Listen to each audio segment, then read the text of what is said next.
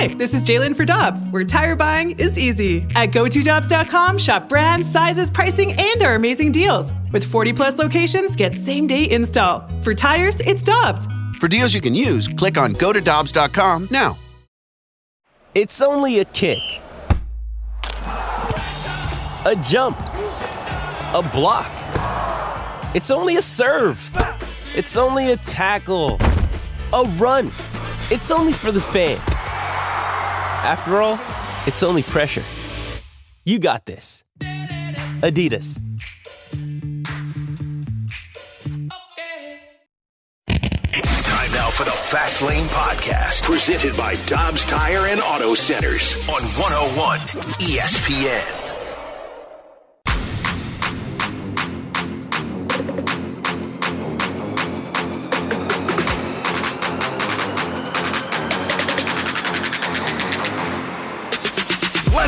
Let's on a Wednesday. It's the Fast Lane on 101 ESPN with Andrew Marsh and Jamie Rivers. Oh, it's going to be good today. We got a good one for It's you. It's going to be great.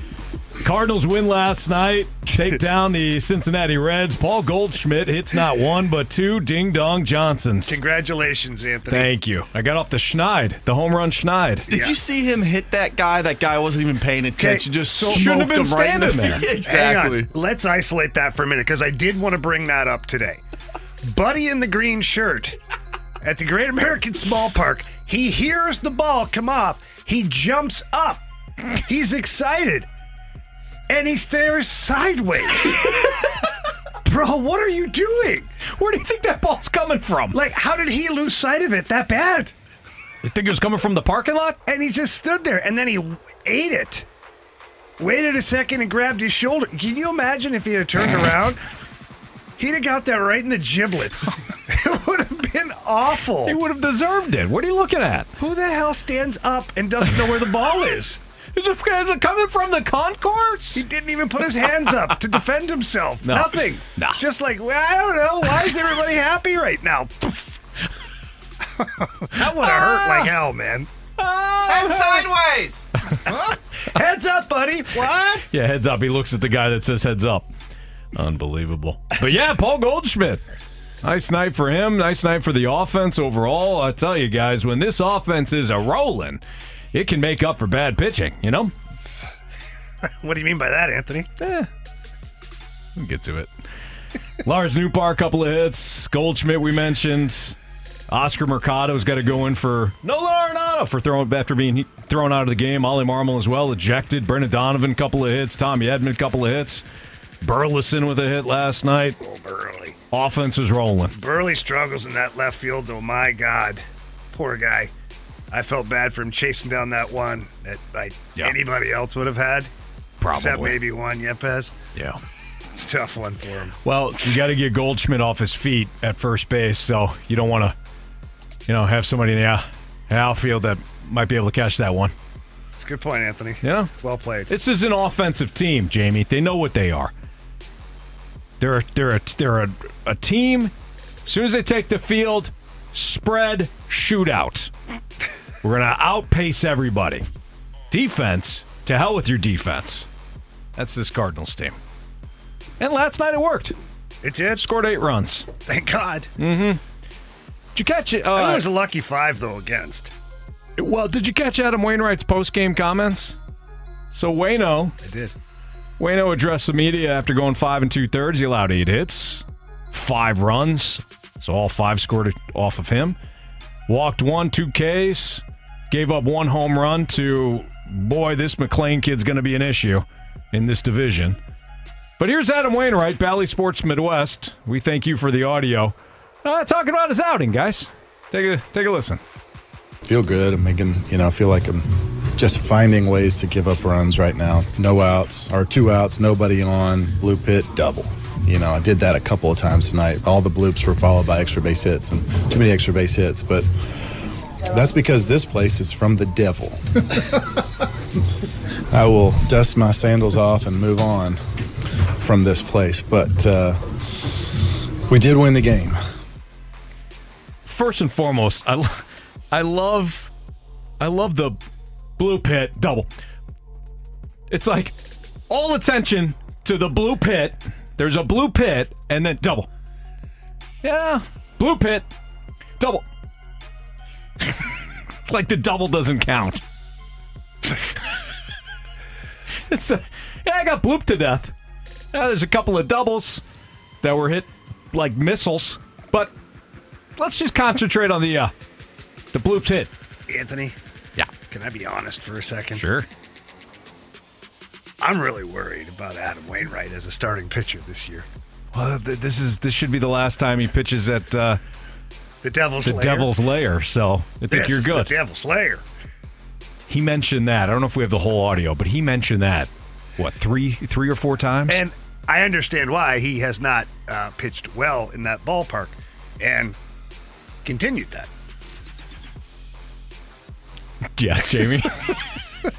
I feel like you want to say more, but you, you're holding back. Well, I'm just going to be completely honest for a second here. I have nothing but respect for Adam Wainwright and everything that he has accomplished in his career. He's an incredible human being. He's 10 times the human being I could ever imagine being. Bottom line athlete and off the field. No comparison, not even close. Waino, you win. Same. Yeah, well, yeah, for sure. But when I'm looking at this rotation and I'm looking at the Cardinals, not the Adam Wainwrights, the St. Louis Cardinals, mm-hmm. this worries me. It worries me. All the underlying numbers suggest that he's about to get rocked. Yet he feels like he's about to go on a heater. He said that too following the game. Yeah. This tells me I'm about to go on a heater.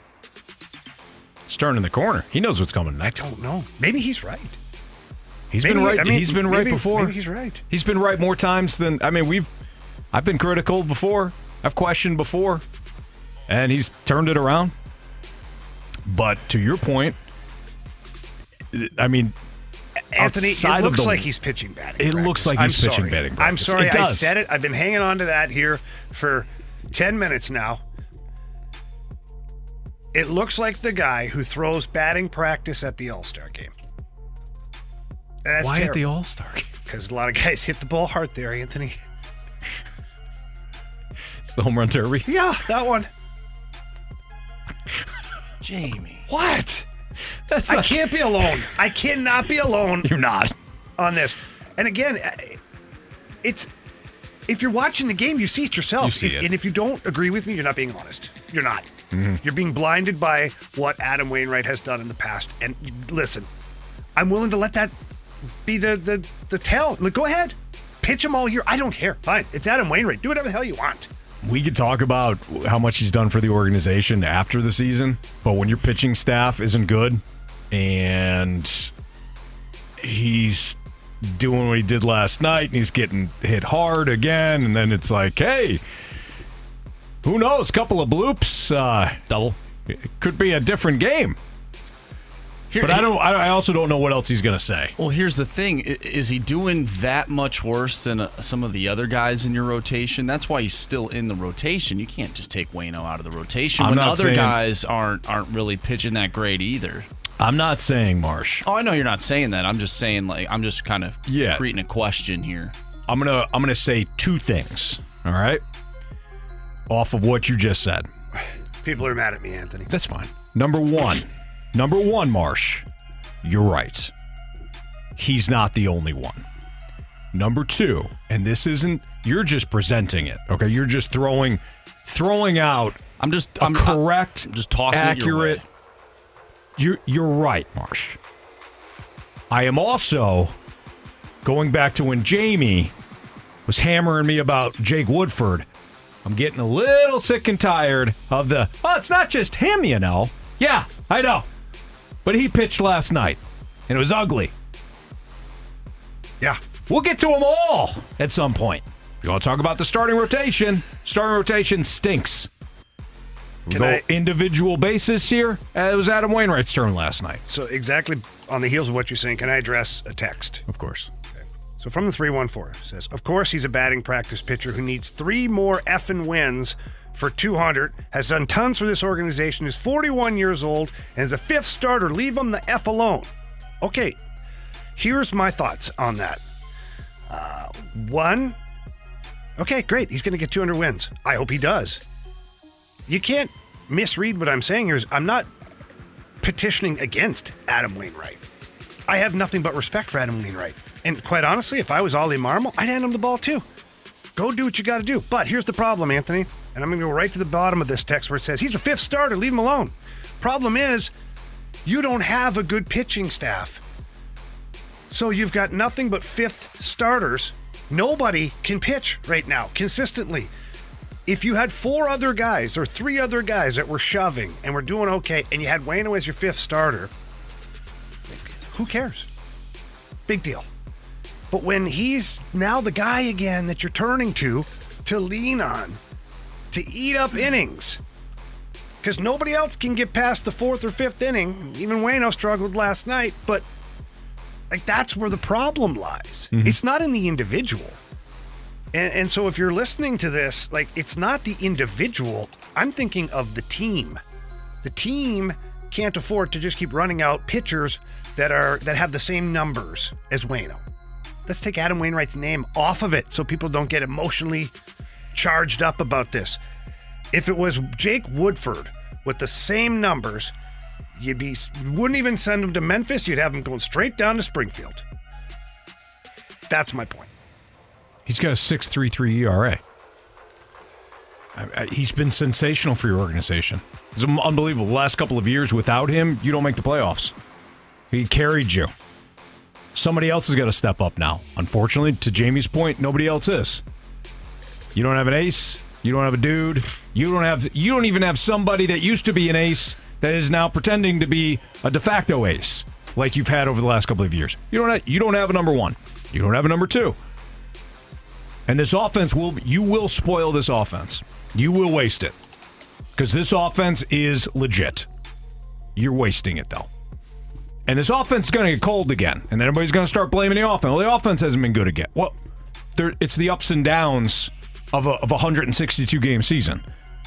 That's what happens with offenses. Sometimes they get hot, sometimes they get cold. That's that's just the nature of the beast. But your pitching has got to be better than what it has been. Do you uh, have any like what's the word I'm looking for? Like do you think do you think you could take some positives away that he only pitched 70 like he only had 77 pitches. They took him out early just given the circumstances, but Yeah, five runs. I like he probably could have pitched a little bit longer into that game to give you some more length, but just based on how the game was going, it was a close game. I believe it was a two-run game at the time.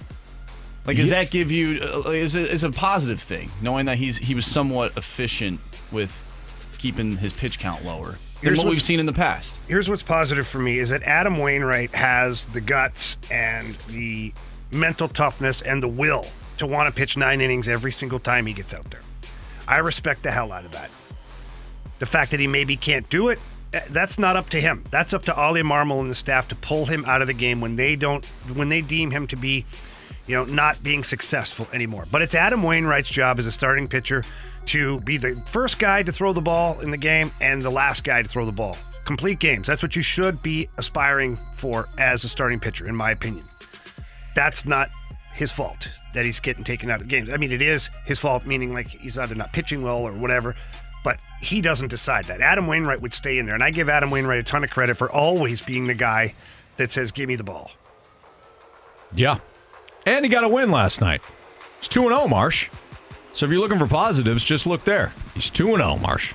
There you Well, go. I am a wins loss guy, I so um, So Waino's to your best he's pitcher. been doing fantastic all There you have season. So All right, it's a fast lane on 101 ESPN 217. Your time check is brought to you by Clarkson Jewelers, an officially licensed Rolex jeweler. John Denton tweeted this out yesterday for MLB.com. Ollie Marmol saying Tyler O'Neill's plan to restart of baseball activities on Monday was canceled because of a lingering pain in his lower back. There's no timetable for when Tyler O'Neill will be able to return uh, to restart his return, according to Ollie Marmol. So, how many ch- how many more chances do you give Tyler O'Neill? We'll talk about it next on 101 ESPN. We did win the game. We're right back to the Fast Lane Podcast, presented by Dobbs Tire and Auto Centers on 101 ESPN.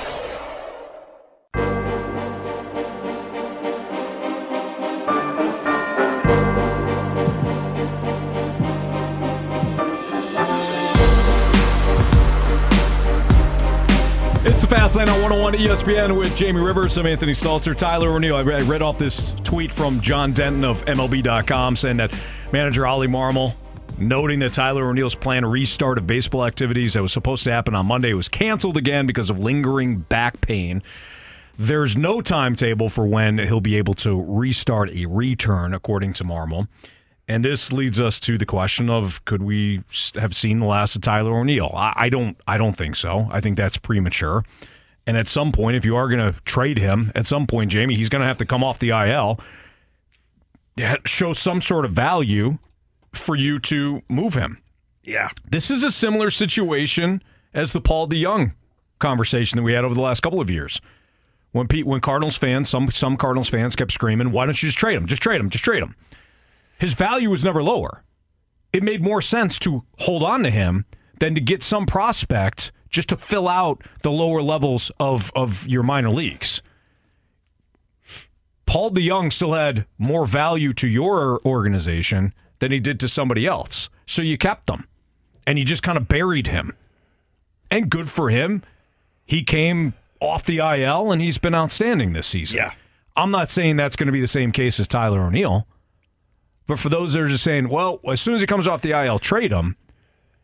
That that's that's not how you get uh, baseball rich within your organization. You deal from a strength, and you deal when guys have value. Yeah. I That's mean, not Tyler O'Neill right now. Otherwise, you're just opening up a roster spot. Correct. That's the bottom line. And you can do that with with anybody, quite frankly. Not with anybody, but you get what I'm saying. There's there's plenty of guys on your 40 man. If you're really looking for a roster spot, you that that you can that you can DFA and move on from. Just trading Tyler O'Neill for a bag of balls doesn't doesn't really do anything for you. You need this guy to to have some sort of value for you when he does come off the IL, whenever that's going to be. Yeah, the uh, the flip side of that though, Anthony, is maybe not letting him play and hoping that the back of his baseball card from a couple of years ago gets you a deal. You know what I'm saying? Like, there's risk in many ways with Tyler O'Neill. You let him play, maybe he's not good. That's risk. You let him play, maybe he gets hurt again. That's risk. Maybe you just let him be healthy and you th- shop him. Tyler O'Neill, 100% healthy. We've obviously got a crowded outfield. Anybody interested? Mm-hmm. I just, I don't know. I don't know ultimately He's- what the right move is. he's going to have to be the sweetener in a deal. He is no longer some. He's no longer a piece that is going to get you something in return. He's he's going to have to be the sweetener. It's the prospect, and then Tyler O'Neill. He That's what it's going to have to be. He is the reclamation project for another team. Sure, He- Potentially. he, is a hey. We know you're looking at Tink Hence or whoever. What about what if we throw in Tyler O'Neill? We'll get the deal done. Like he's he's going to have to be that. He's he is not the the main piece in a trade. I feel like every front office knows that the Cardinals are probably trying to move on from him. Sure. Don't you think? It was like uh, a few years ago when literally every single team in the NHL knew the Blues needed a defenseman. So the asking It's a bad price spot to be. Yeah. Guys, let me run this by you. And, and we got a text from the 314. It just kind of got the hamster going. They said, We got Montgomery for a hurt Harrison Bader. What What's the difference between Harrison Bader and Tyler O'Neill? Truly, like wh- what what's the separator? Because Ty- Tyler O'Neill has way more upside with the bat than Harrison Bader. He has plus defense ability, gold two gold gloves to go for his outfield defense. Mm-hmm. So why are we thinking that you couldn't get anything of value? Now, Bader was at the deadline too. Right. The Yankees needed a center fielder desperately because they were struggling. And Bader is one when healthy one of the best defensive center fielders in the game. And when healthy, Tyler O'Neill's one of the best left fielders in the game. From an outfield standpoint, Yeah, that to me that uh, for me that doesn't hold the same value as a center fielder. I understand that, but it still holds value.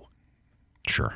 Like if you're going to make a playoff run at all, no disrespect to Alec Burleson, but you'd rather roll out Tyler O'Neill in left field and lock it down over there. From a defensive standpoint, absolutely. Yeah, 100%. That's, yeah. that's all I'm Provided that he's Because you can't take his bat into hard. the outfield, Anthony. Right. Yeah, it's not allowed, Jamie. I mean, I don't know if it's allowed or not. It's probably inconvenient. I would like to know. It's it's a good it's a good statement. It's good text. I'm assuming that what they're inferring to then is that Tyler and maybe Tyler O'Neill has more value than what I'm saying. I think that that's what they're trying to say. Okay, I would like to know what sort of value you. Th- and I'm just I'm being I'm not being snarky here. I promise. I'm just asking what sort of value do you think that Tyler O'Neill still possesses, still possess, because he's been injured now for two straight years. I realize that he's 27 years old still. So it's not like he's 29 or 30. He's he's still he's still in his prime. But what outside of what he did 3 years ago now would lead you to believe that teams still view him as like a significant piece? Cuz the Cardinals are playing infielders as outfielders right now. Yeah. So if he can't make this everyday lineup, what's attractive But he's hurt. for other teams? But he's hurt. If he wasn't hurt, he'd be in the outfield on a regular basis. He'd be a, he would be a pillar in left field for you if he was healthy, even if the bat was cold. If Jordan Walker, if Jordan Walker were up right now, let's say the let's say the Cardinals have their full complement Yeah. of outfielders. So that means Jordan Walk Jordan Walker's hitting. Would Tyler O'Neill be an would, would would Tyler O'Neill be an everyday player for you? In the same manner that Lars Nootbaar is. Well, that's a lot of hypotheticals right now because you're adding in Jordan Walker. Like if Jordan Walker, if you know, if Tyler O'Neill was like. But that's kind of my point too. And by the way, just an update on Jordan Walker. Uh, he's got 14 hits in his last 10 games. Nice. So hopefully he's up. So He's up sooner rather he's starting to work his way back. Sure. Okay. My point is, if we're having the conversation, then we then we really we've we've answered it. Yeah. We've we've done this if game with Tyler O'Neill for the last couple of years, and I know some people are are diehard O'Neill backers. I get that, but we keep having this conversation, do we not? Yeah. So what does what does anybody believe? You know what what's out there outside of the one year for you to say, "Oh, he's still got everyday potential." No, there isn't, Anthony. You're right. I'm not pushing back on what you're saying, but I'm also looking at the other side of it too is that there are players that do get higher return than you'd think. Harrison Bader being a center, center fielder, um, certainly his his value was much higher, even hurt. Right. but you straight but you but you traded a starting center fielder, an elite defenseman for a fourth starter. Right? Yeah. So could Tyler O'Neill fetch you a fourth starter? Probably. I think he could. Given the right circumstances, I think he could. I think a team that is a lower budget team that's still looking to not have a tremendous amount of payroll in the outfield and they they're trying to trade a pitcher or a starter that they will not be able to retain. Mm-hmm. Like I feel like he has enough value to him to get a fourth starter. Is anything higher? Probably not. Is that going to do anything for you? That'd be the next question. Well, no, but I'm almost, I'm almost of the thought process now of being okay with getting a fourth starter. Just upgrade. yeah, because right now, Yeah. we right now you don't have a fourth starter. I I'm mean, you you. do, but you you've got a fifth, a sixth, and a seventh in Mm-hmm. somebody else's rotation. And so if you got a fourth starter, you're actually upgrading. Right. I, And I know it sounds no crazy. I, understand what you're saying, Jamie. I I agree with you. At some point, you just got to upgrade it. you can try through it. Forget the the two, the three, or the whatever. Yeah. You just got to upgrade. Go get me, uh, you know, whoever. I don't care. Well, maybe Tyler O'Neill at some point will get healthy. He'll come off the IL, and then you can deal him for the pitching help that you so desperately need. It's the Fast Lane on 101 ESPN. Lineups out. We get the lineup game next. The smartest way Warm weather means homework for homeowners. If your homework means a new deck, turn to the deck experts at Hackman Lumber. Browse the largest inventory of decking materials and deck accessories in Missouri at Hackman Lumber Company. Talk with their experts about treated lumber, cedar, TimberTech, Trex, Evergreen, and Azek to find the best deck for you. Check out endless choices of railings, balusters, and LED deck lighting options. Hackman Lumber Company will not be undersold on in stock decking materials guaranteed. You can choose to do it yourself with Hackman's expert advice, or they can recommend reputable contractors to do the work for you. Hackman Lumber St. Peter's is your go to place for a huge selection of quality bedding plants, perennials, and hanging baskets. They also carry topsoil and potting mix for your gardening needs. Come visit all Hackman Lumber showrooms in St. Charles Pacific and Troy, Missouri, or online at hackmanstl.com. Hey, it's Kaley Cuoco for Priceline. Ready to go to your happy place for a happy price? Well, why didn't you say so? Just download the Priceline app right now and save up to 60% on hotels. So, whether it's Cousin Kevin's Kazoo concert in Kansas City, go Kevin, or Becky's Bachelorette Bash in Bermuda, you never have to miss a trip ever again. So, download the Priceline app today. Your savings are waiting. Go to your happy place for a happy price. Go to your happy price, Priceline. Back to the Fast Lane Podcast, presented by Dobbs Tire and Auto Centers on 101 ESPN.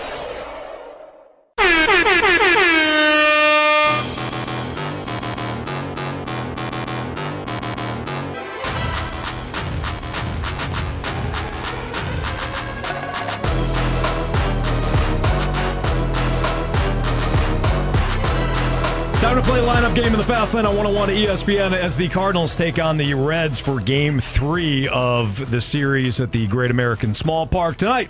Left-hander Steven Matz will oppose Ben Lively, a right-hander. And Jamie, just a prediction here. I think we're going to see a similar lineup to last night. Uh, That's my quite honestly, after what I saw last night, it should almost be copy and paste. And I hate to say that, but you know, Well, let's see it. yeah. Go ahead. Marsh, why don't you go ahead and show us the? Newt.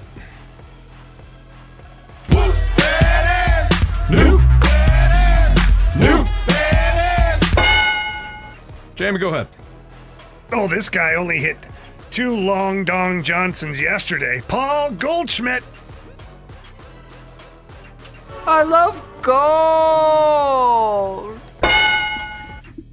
Right-hander on the bump. I think this is Nolan Gorman. Storm and Gorman, baby. Show us Storm and Gorman.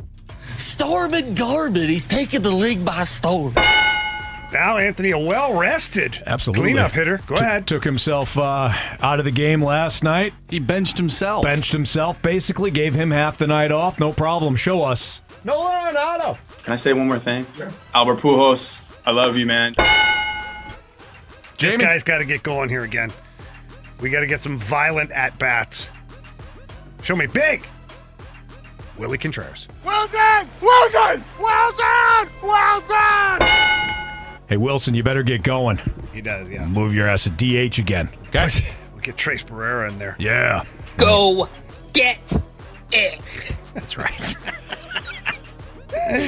All right, what yesterday was what here? I ripped off my sheet from yesterday. I'm, I'm I think it was DeJong. here. I think it was DeJong yesterday in this spot. Was it Forever DeJong? Yeah. Forever DeJong. Rod Stewart song. Forever DeJong. You remember That's perfect. Yeah, Forever Young. Yes. Um, That's hilarious. I don't know though if this is Forever to DeJong today. Uh, let me. I'm just double checking. I think it's. Donovan. Yes, it was Forever DeJong in the spot yesterday. I think it's Donovan too. I think he just Ollie has to do something to this lineup. I think he just flip flops DeJong and Donovan. I agree. Show us Brendan Donovan. All right, way to go, Donnie! All right. This is well. The next one is pick whatever That's nickname King. you want to give him. Yeah. the King, Forever, Forever DeJong, DeJong. whatever. Show us the King. Sorry, guys. What? Oh, they get him. Are they getting him off his feet for I a day? so. He's- why, why? He's too hot. Get him off his feet. He's Yeah. been hitting the ball way too good. That's right. Come on, Ollie. Son of a. Okay, so we're gonna need Edman at some point, and we're gonna need some outfielders. Yeah, you're gonna have to get uh, a Burleson in there, right-handed pitcher. Burleson is in here some point. Edman. This could I think be DeJong's Edman. still in here. I think he's going to be. do? He's going to move him back? I don't know. I don't know how you can take him out. But anyways, let's just focus on the task at hand here. All right. I th- I think that this is Edman then. Edman's Edman is is hot too. He's hot hitting right-handed. He's abandoned lefty. Have you noticed that lately? Yes. lately? Certain pitchers, anyways, he goes righty-righty matchup. He's fine with it. I wondered how long that would last. Dylan Carlson should maybe examine something like that. No, you're right. Edman No. here. Yeah, let's go with Tommy Boy. But right now, I'm gonna need you, Tommy boy, to get this place going! All right. This I could see being Burleson. Or is it Knizner? Is he doing one of those things today? Who's on? No, uh, Jordan Montgomery's not pitching. So Wow. Yeah. It's Steven Matz. Matt, yeah, all the lefties seem to go to Knizner. Anyways, it's just a theory I have. I have nothing to base it on. I'm going to say Burleson. Who's nine then? Oscar Mercado? Either him or Knizner. I think. I think it's Burleson All right. Mercado. Go ahead, Anthony. Roll it out. Show us Alec Burleson. Nice. Early. You're so rugged and manly. I love that one too. And then I think it's Mercado because I Yes. think I think Contreras is catching. I, I So- would agree with that. Okay. Left-handed pitcher on the bump for the opposition has seen Knizner come in. I know I've got this crazy pie chart that I've been keeping track of with all of these three catchers, you know? Wow. All right. Show us. Oscar Meyer. Oscar? There we go. All right, go ahead, Marsh. Run it. All right, leading off playing center field, Lars Nootbaar batting second. The DH. DH. Oh, yeah, we go only Paul two days off. Batting third, second baseman, Nolan Gorman. Is he hurt? The cleanup hitter, third baseman. Nolan Arenado! Batting fifth, catcher, Willson Contreras. Batting sixth, first baseman, Brendan Donovan. Batting seventh, the shortstop, Tommy Edman. Batting eighth in left field, Alec Burleson. And batting ninth in right field, Oscar Mercado. Back, back, back, back, back, back, back. They fair! They fair, they fair! Go foul, go foul! I don't believe what I just saw! Home run. All right, Marsh. What's the home run standings? So Jamie has four. You have two, Anthony. Dan has two, and I have one. All right, so Jamie, Yeah. you still have honors. It'll be me, then it'll be Marsh. This guy continues to get the bat on the ball. I just, I went with him yesterday. He didn't get the job done. As far as a home run, he kept my streak going. Going Nolan Gorman. I like it. I'm gonna go. I'm gonna go off the board, board a little bit here. I'm feeling good after Goldschmidt gave me my second home run. But you go. Jamie, you often say, "Hey, you you go with the RL chalk a lot." Not tonight. I'm going Oscar Mercado. What? I'm going Oscar Mercado. What is wrong with you? Does he Oscar even have home run power? Has he ever hit Yeah. a home run? Plenty. I don't think so. Give me Oscar Mercado. Okay. I like the guy. Just it's like your Donovan's going to hit 15 home runs this year. Remember that one? Look good for a second. Wow. He'll get there. Take Smith. It's like Waino. He's, he knows what's coming. It's, it's Why turning around soon. Why the ricochet? Why? Why throw something off Donovan to hit Waino? I don't Mm. No, get it. Waino, Waino said, Waino was the guy in the outfield yesterday at the ball game to get hit with a home run ball right there. Yeah. had no idea No. what was coming, and he just took one off the shoulder. Did Adam Wainwright say last night he knows what's coming? A turnaround. He feels it. Yeah. Same thing here with uh, Mercado. The home run. All right. I'm not really sure how to correlate those I two, but no idea. Okay, Uh, well, how about this? Waino gets hit hard. Mercado's going to get a hard hit tonight. Marshy, this is where we just agree with him because otherwise he just keeps just justifying. Anthony, I'm going to go ahead and pick James my Rand. player. Say right yes, now. Go ahead. Okay, I, I am going to go RL chalk on this one. Uh, Paul Goldschmidt is batting 500 against Ben Lively. Uh, not sure if he is related to Blake Lively. Ooh, hope so. Also, Ryan Reynolds' uh, wife, Hmm. uh, who did not get the Ottawa Senators. Nope. So, uh, but Pulled out, Anthony. Did he? Yeah. Hmm. Interesting strategy. All right, it's Fastlane on 101 ESPN. With we have what's trending next. We're right back to the Fast Lane Podcast, presented by Dobbs Tire and Auto Centers on 101 ESPN.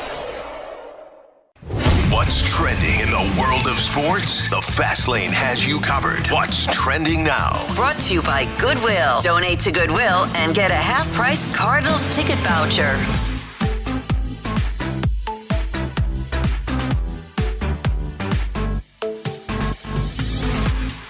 Welcome back to the Fast Lane here on 101 ESPN. Anthony Stalter, Jamie Rivers. I'm Andrew Marsh, and it's time for What's Trending.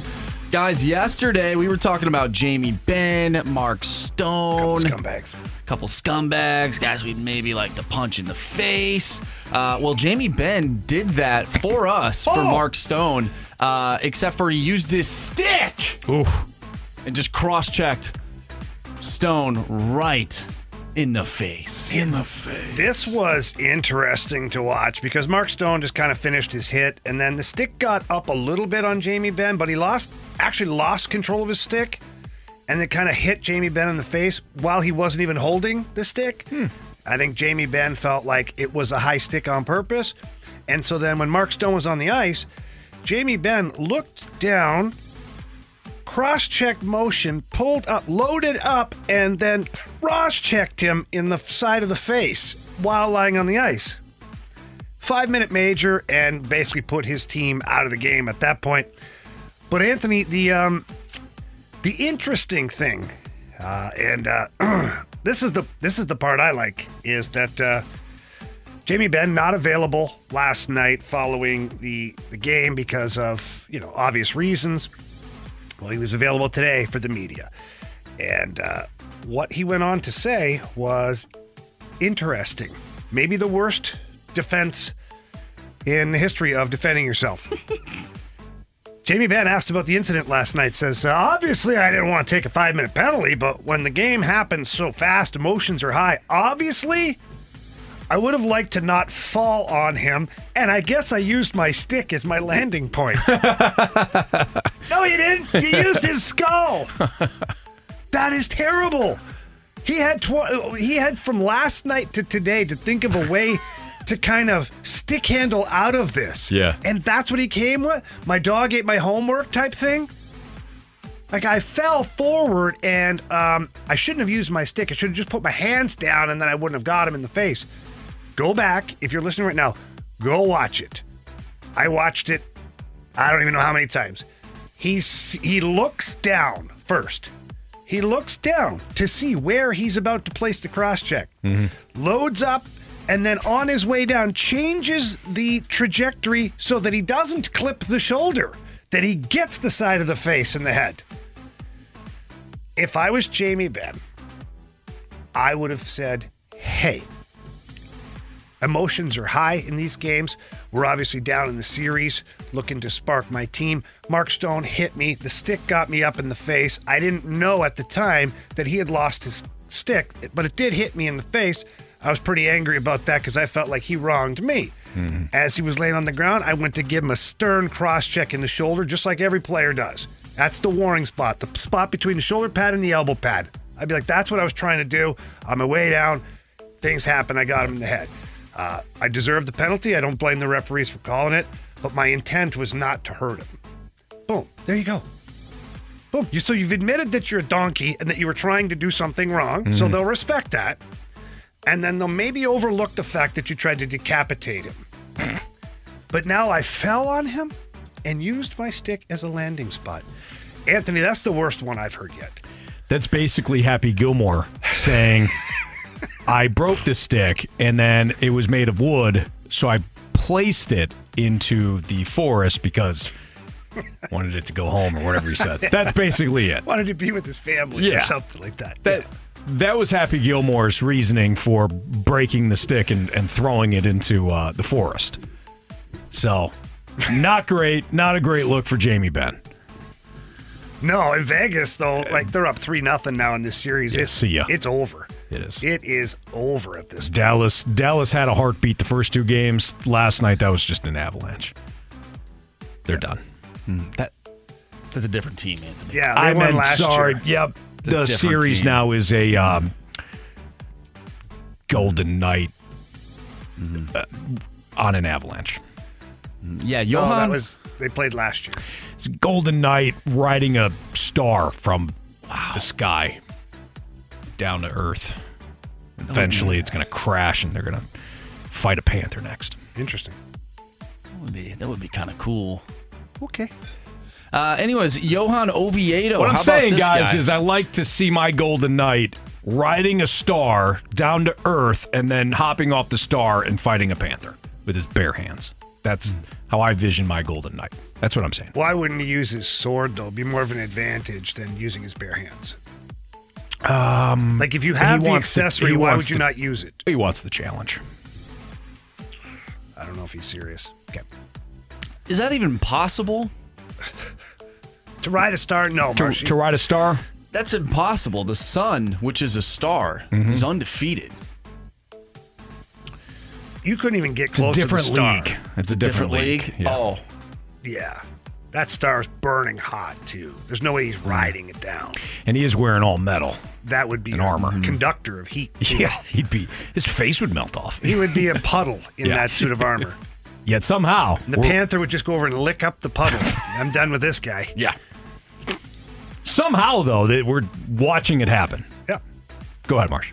I was just going to say Johan Oviedo uh, is a good pitcher and uh, had an immaculate inning, and I miss him very much. Okay. Johan Oviedo? Yeah. You We could use him. you got Jose Quintana for him. Yeah. For that small stretch. We could have got Jose Quintana this offseason. you Could have. All right. Anthony didn't want him. Don't start. You were yelling at the poor listeners about a month ago for that. That's not true. Matthew Liberatore, he didn't pitch last night, didn't go into the game for Waino, so will we see him this weekend? We'll talk about it next on 101 ESPN. When you need mealtime inspiration, it's worth shopping Kroger, where you'll find over 30,000 mouthwatering choices that excite your inner foodie. And no matter what tasty choice you make, you'll enjoy our everyday low prices, plus extra ways to save, like digital coupons worth over $600 each week. You can also save up to $1 off per gallon at the pump with fuel points. More savings and more inspiring flavors make shopping Kroger worth it every time. Kroger, fresh for everyone. Fuel restrictions apply. With threats to our nation waiting around every corner, adaptability is more important than ever. When conditions change without notice, quick strategic thinking is crucial. And with obstacles consistently impending, determination is essential in overcoming them. It's this willingness, decisiveness, and resilience that sets Marines apart. With our fighting spirit, we don't just fight battles, we win them. Marines are the constant our nation counts on to fight the unknown. And through adaptable problem solving, we do just that. Learn more at marines.com. We're right back to the Fast Lane Podcast, presented by Dobbs Tire and Auto Centers on 101 ESPN.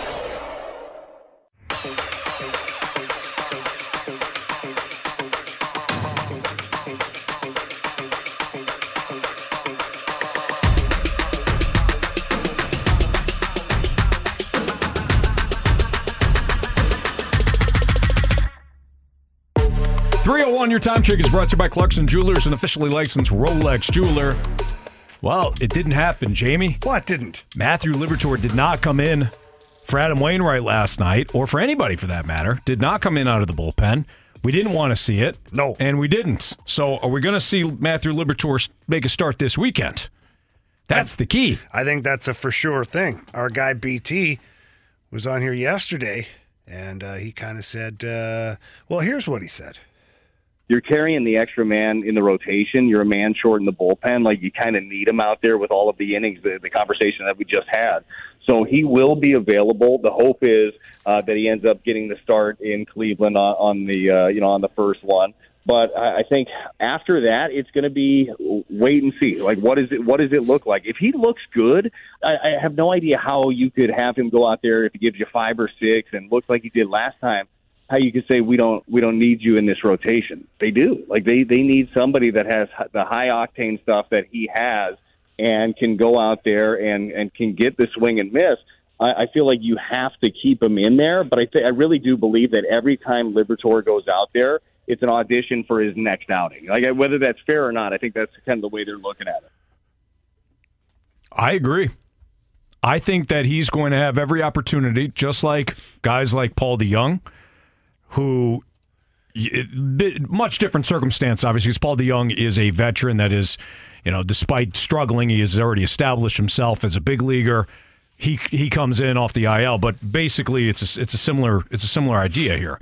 If other guys are going to struggle, and we're going to give you that opportunity, that runway, let's see what you can do with it. And Paul DeJong has earned earned being a full time starter. How I'm viewing this Matthew Liberatore opportunity is just that. He comes in, if he pitches well, they're gonna he's gonna force their hand in a good way. Now I do think that Steven Matz, he, his continuing to pitch, I think it's two things. One, it's the contract. Two, the Cardinals organization and every organization for that matter, but the Cardinals especially, Jamie, are incredibly patient, much more so than fans. I mean, light years more patient than fans. And I'm not saying that's right. I would rather see Matthew Liberatore pitch right now. I'd rather see him earn a spot in the rotation that has not pitched well. Steven Matz has been more fine than terrible re- His month of May has been better. Yeah. But the contract and the fact that again the organization is going to be more pa- patient that that is why we'll continue to see Steven Matz for for you know the foreseeable future. So why do you think? Why do you use the Paul DeJong continuing to get chances as your guideline on this? Because he wasn't a starter when he entered the the season. Paul he was DeJong. yeah, he was viewed as a Are you comparing him to Matthew Liberatore? That Liberatore will get all the chances. I'm not comparing him the player or the situation, more so the opportunity. So, do you really believe, though, that Matthew Liberatore will get as many chances, as many cracks at it as Paul DeJong has in the last two years? No, no, no, no. I don't believe that to I'm be talking about. Paul DeJong this year. Yeah, but you were talking about Matthew Liberatore. Correct. So, in other words, let me. So, Paul DeJong comes into the season not a starter at all, and obviously he was hurt. But let's just go back. How about spring training? Sure.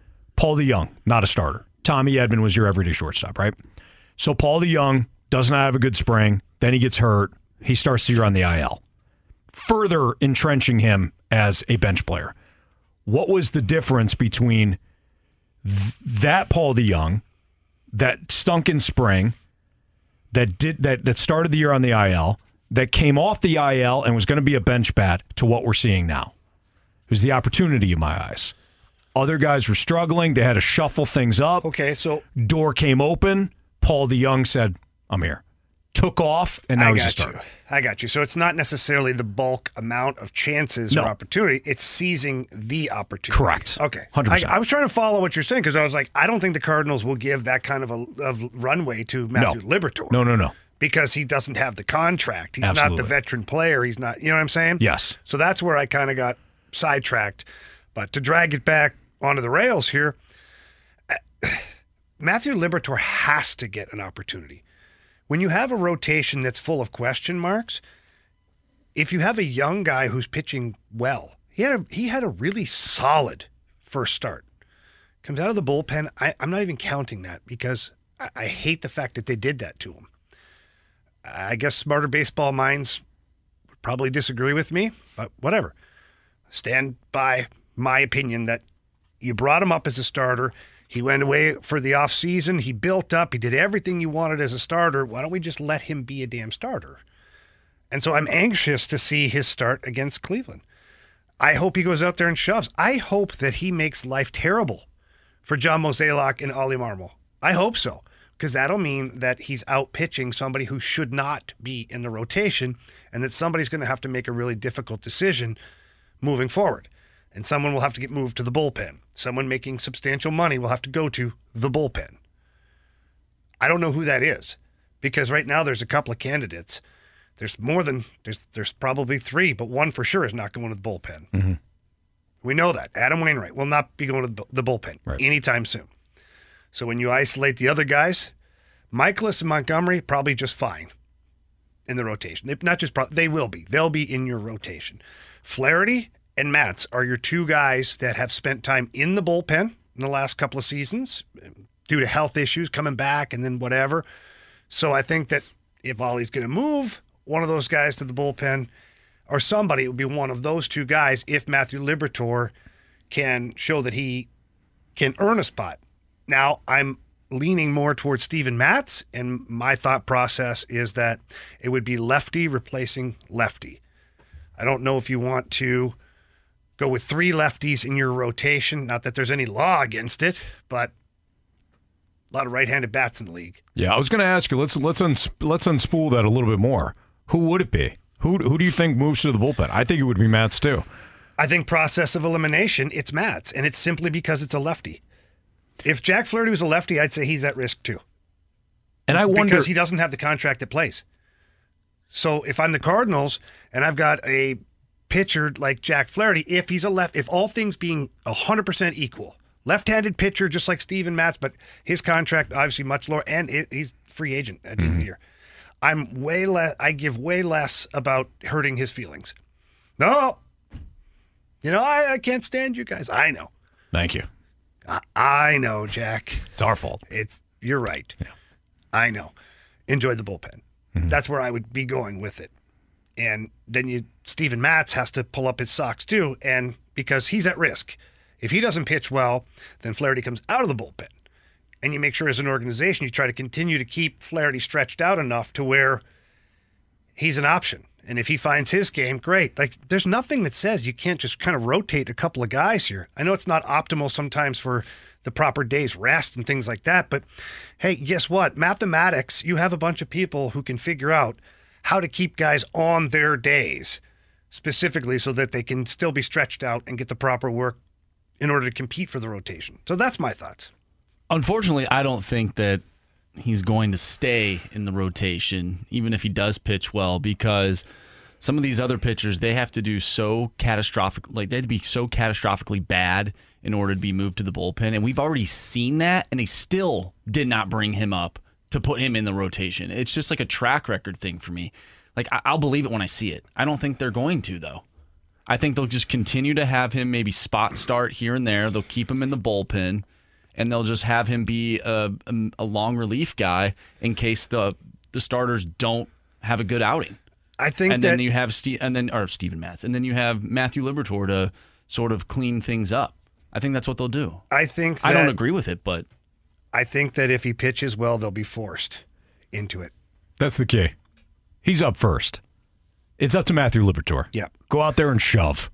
And if he does so, you're going to have everybody complaining if the Cardinals if the Cardinals decide to send him back down or into the bullpen and these other guys struggle. I feel like they I feel like the, they don't care though what we think though Well, because you're they've right shown this year that they are going to do what they're going to do. Whether or not the media, the fans, whatever they're going to say, they're going to do what they're going to do. Yeah. And they're going to stick to it. Marsh, you're absolutely right. You're right. They but they've always you're right. They've always operated that way. It's not just this year. Yeah, you're right. But as they draw closer and closer to catching the Brewers, you're not going to have the luxury of doing it the old way. You're going to have to do it the winning way. But I think I think the way that they've been doing it is the way that they think is the right way, and they're Mm-hmm. already inching closer to the Brewers. So why change anything? I think that's what their mindset is. Well, a Now, it's couple not what bad I think they should do. What, what's going to change it though, honestly, Marshy, is Liberatore gets out there and shoves his next start. I hope he does. Matt sucks. Flaherty sucks. Then you go through the whole rotation again. Libby gets out there, throws well. Matz plays bad. Flaherty plays bad. At some point, the bleeding has to stop. I, th- I think Matz is the probably the first guy to go to the bullpen. Flaherty's We'll worse than him in the month of May. I just uh, Flaherty has the the the what the strikeout stuff. And he's got the walk stuff too. He does. Lots of he it. does. But he's, in my Sure. opinion, he's had the best outing of all the pitchers, and you have a lot of hundred percent. You have a lot of uh, room to work right there. You you see it and you're like, okay, we need to get back to that. We have not seen poison. that. Mm-hmm. That's the it's poison. the poison for Yep. sure. We have not Poison's seen that blood. from Yep. from Steven Matz all season. No, It's- you're right. You're right. It's the Fast Lane on 101 ESPN. Steven Matz will take them out tonight in Cincinnati, where the Cardinals will visit the Reds again. 540. Steven Matz opposes Ben Lively. Which QBs have the most to gain this season with good with strong performances? Get a little football talk next on 101 ESPN. We're right back to the Fast Lane Podcast, presented by Dobbs Tire and Auto Centers on 101 ESPN.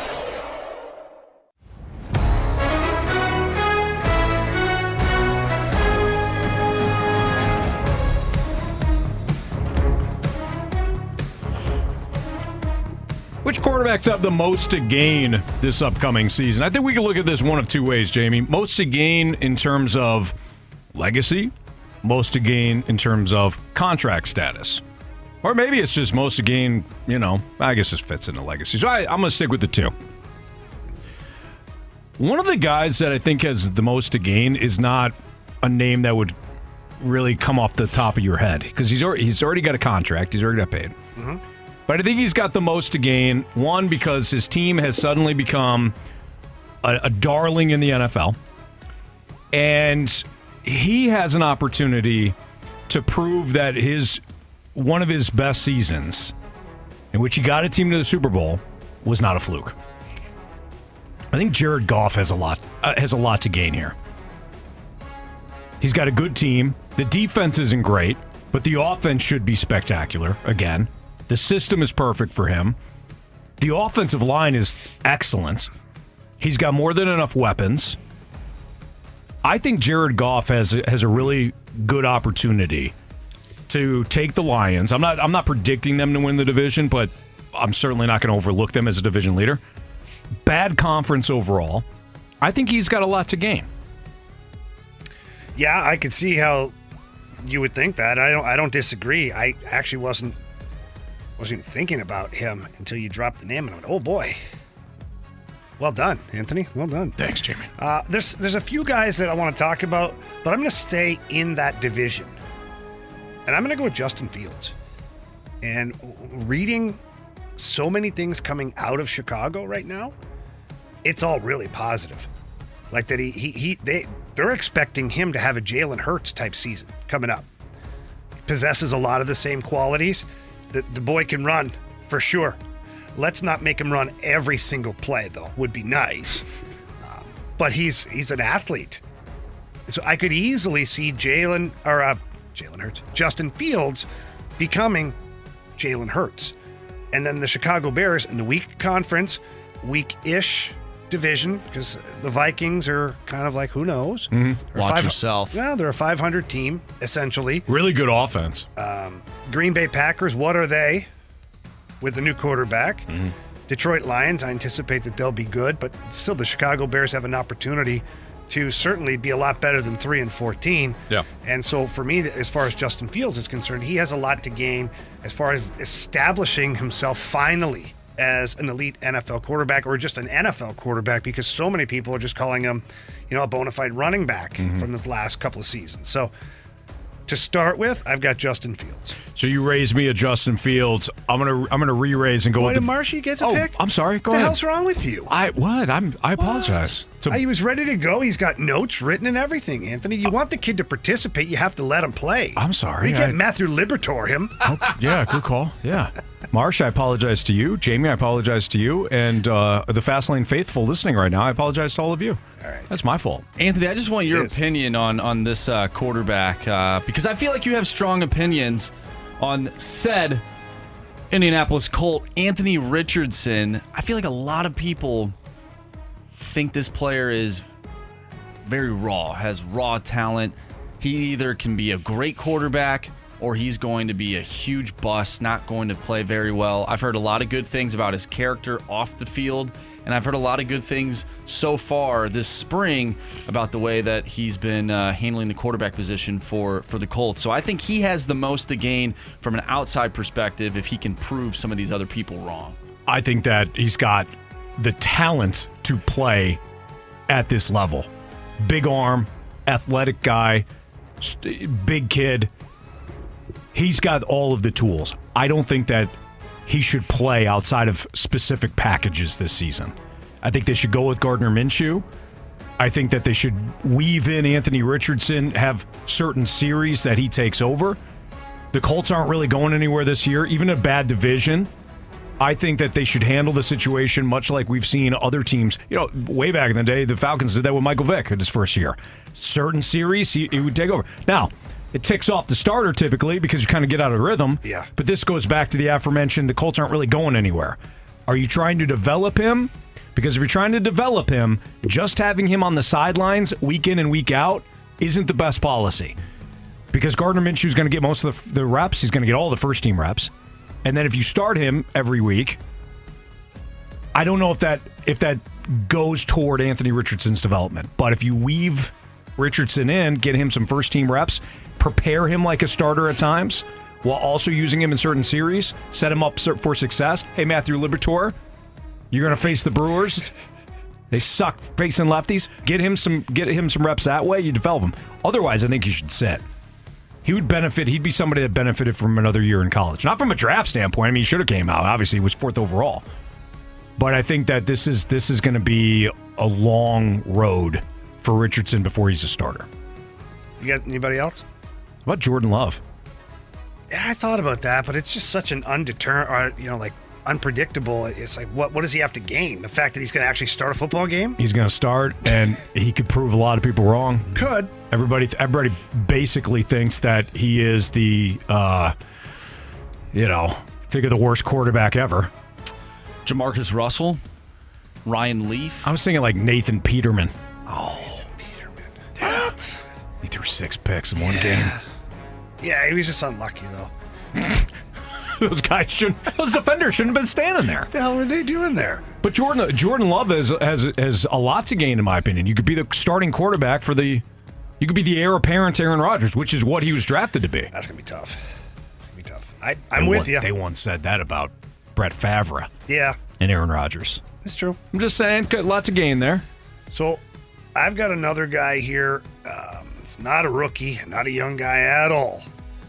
Russell Wilson. That's who I had. Russell Wilson. Yep. You got Sean Payton now, who is an offensive wizard, Mm-hmm. Super Bowl champion head coach, all around high football IQ. Russell Wilson, what are you now? Are you what we saw last year, or are you able to play like you did in Seattle for a number of years? What are you? And so I think that Russell Wilson has a tremendous amount to gain from playing under Sean Payton and producing for the Denver Broncos, who have a pretty good damn team. They just were horrible last year. So I my my second guy is Russell Wilson. Along the same lines, there's a quarter, there's a veteran quarterback that will now be on his second team, similar to Russell Wilson, that I think has a lot to gain switching conferences and going to a team with a much, much, much better defense. Derek Carr. Derek Carr. Oh yeah. Derek- oh, he's loving it in New Orleans. Saw a little thing on him and he's like loving it. he's it, Derek Carr is one of those guys that says all the right things. Seems to be a really good leader. Teammates seem to love him. He played for a Vegas team slash Oakland team that rarely, if ever, had a good defense for him. They got him Davante Adams a year ago, but it maybe maybe not the best offensive fit with Josh McDaniels. Now he's going to a team in New Orleans that has a defense that has good talent around him, and he's also going to a coaching staff that I. You remember this, but the Raiders traveled to New Orleans last year. Derek Carr and the Raiders didn't get past midfield until late in the third quarter. That's not ideal. No, and the Saints still wanted him. So if you're if you're the Saints, you can kind of re- reverse engineer this a little bit and say, "Hey, this is what we saw. This is how we deconstructed you. Yeah. This is how we deconstructed the offense. Otherwise, we think we think that we can unlock your your talent." And going from the AFC, which is stacked, especially the AFC West, to the NFC South, he is the de facto best quarterback in that division by a long shot, playing for the best team in that division in a terrible conference. I think Derek Carr's got a lot to gain going from the Raiders to the Saints. It's a good pick. Anybody else? Marshy? We got one from the Air Comfort Service text line, and I also wrote this name down, but Kenny Pickett in Pittsburgh. Okay. How come? I don't agree. Like I don't, I don't disagree that he's got you know, hey, this the second year Got Mitchy football. from the game, like from a Yeah. two gain standpoint. Well, I think what he can gain is the, the, the certainty of turning into an everyday NFL quarterback to where you're not tossing around Mitchy football, Kenny Pickett, Mitchy Right. football, Kenny Pickett. Is there something better? Who's a free agent? Who can we trade for? Like you're not Mhm. you're not overlooking Kenny Pickett. So he he- establishes himself as okay, he's our guy. Yeah, I can see that. I think Desmond Ridder fits into that too. I'm gonna every- nobody likes Desmond Ridder. I don't really like him. I think his family does. I think his family does, but everybody else is like Desmond Ridder's one of the worst quarterbacks uh, known to man. Who's is. everybody? Is that you? No. Oh. I Anthony actually and all his different personalities. Yeah. There's like seven people. There's that a lot with of him. people there. Yeah, it's more than s- well, not I every. feel, I if feel there's bad se- for Sunday, Anthony, when he the Anthony that has to watch the, the Oh. Falcons play. Hey, they're gonna run the football constantly, baby. They're gonna win every game, seventeen to sixteen. back. First round. Yeah, they got multiple running backs in a league that throws the ball. Uh-uh. Zig when they zag. That's Anthony. right. Remember that? Because Bill everybody's Belichick. smaller now Exactly. on defense. They can run that ball, baby. Falcons are ahead of their time. Somebody told me that one time. Yeah, I think that was me. One of my personalities. All right, it's Fastlane on 101 at ESPN. we got our Blues Q's next. If you got a question, Blues related question, 314 399 9646 is the Air Comfort Service text line. You got our Blues Q's. You also, Jer- Jeremy Rutherford coming up at 415 after the gauntlet. Blues Q's next on 101 ESPN. Another day is here, and you're ready for it. What to wear? Check. Breakfast, lunch, and dinner? Check. Planning for what's next and how to save for it? That's where Bank of America can help. For your financial to-dos, Bank of America has experts ready to help get you closer to your goals. Get started at one of our local financial centers or 24-7 in our mobile banking app. Find a location near you at bankofamerica.com slash talk to us. What would you like the power to do? Mobile banking requires downloading the app and is only available for select devices. Message and data rates may apply. Bank of America and a member FDIC. We're right back to the Fast Lane Podcast, presented by Dobbs Tire and Auto Centers on 101 ESPN.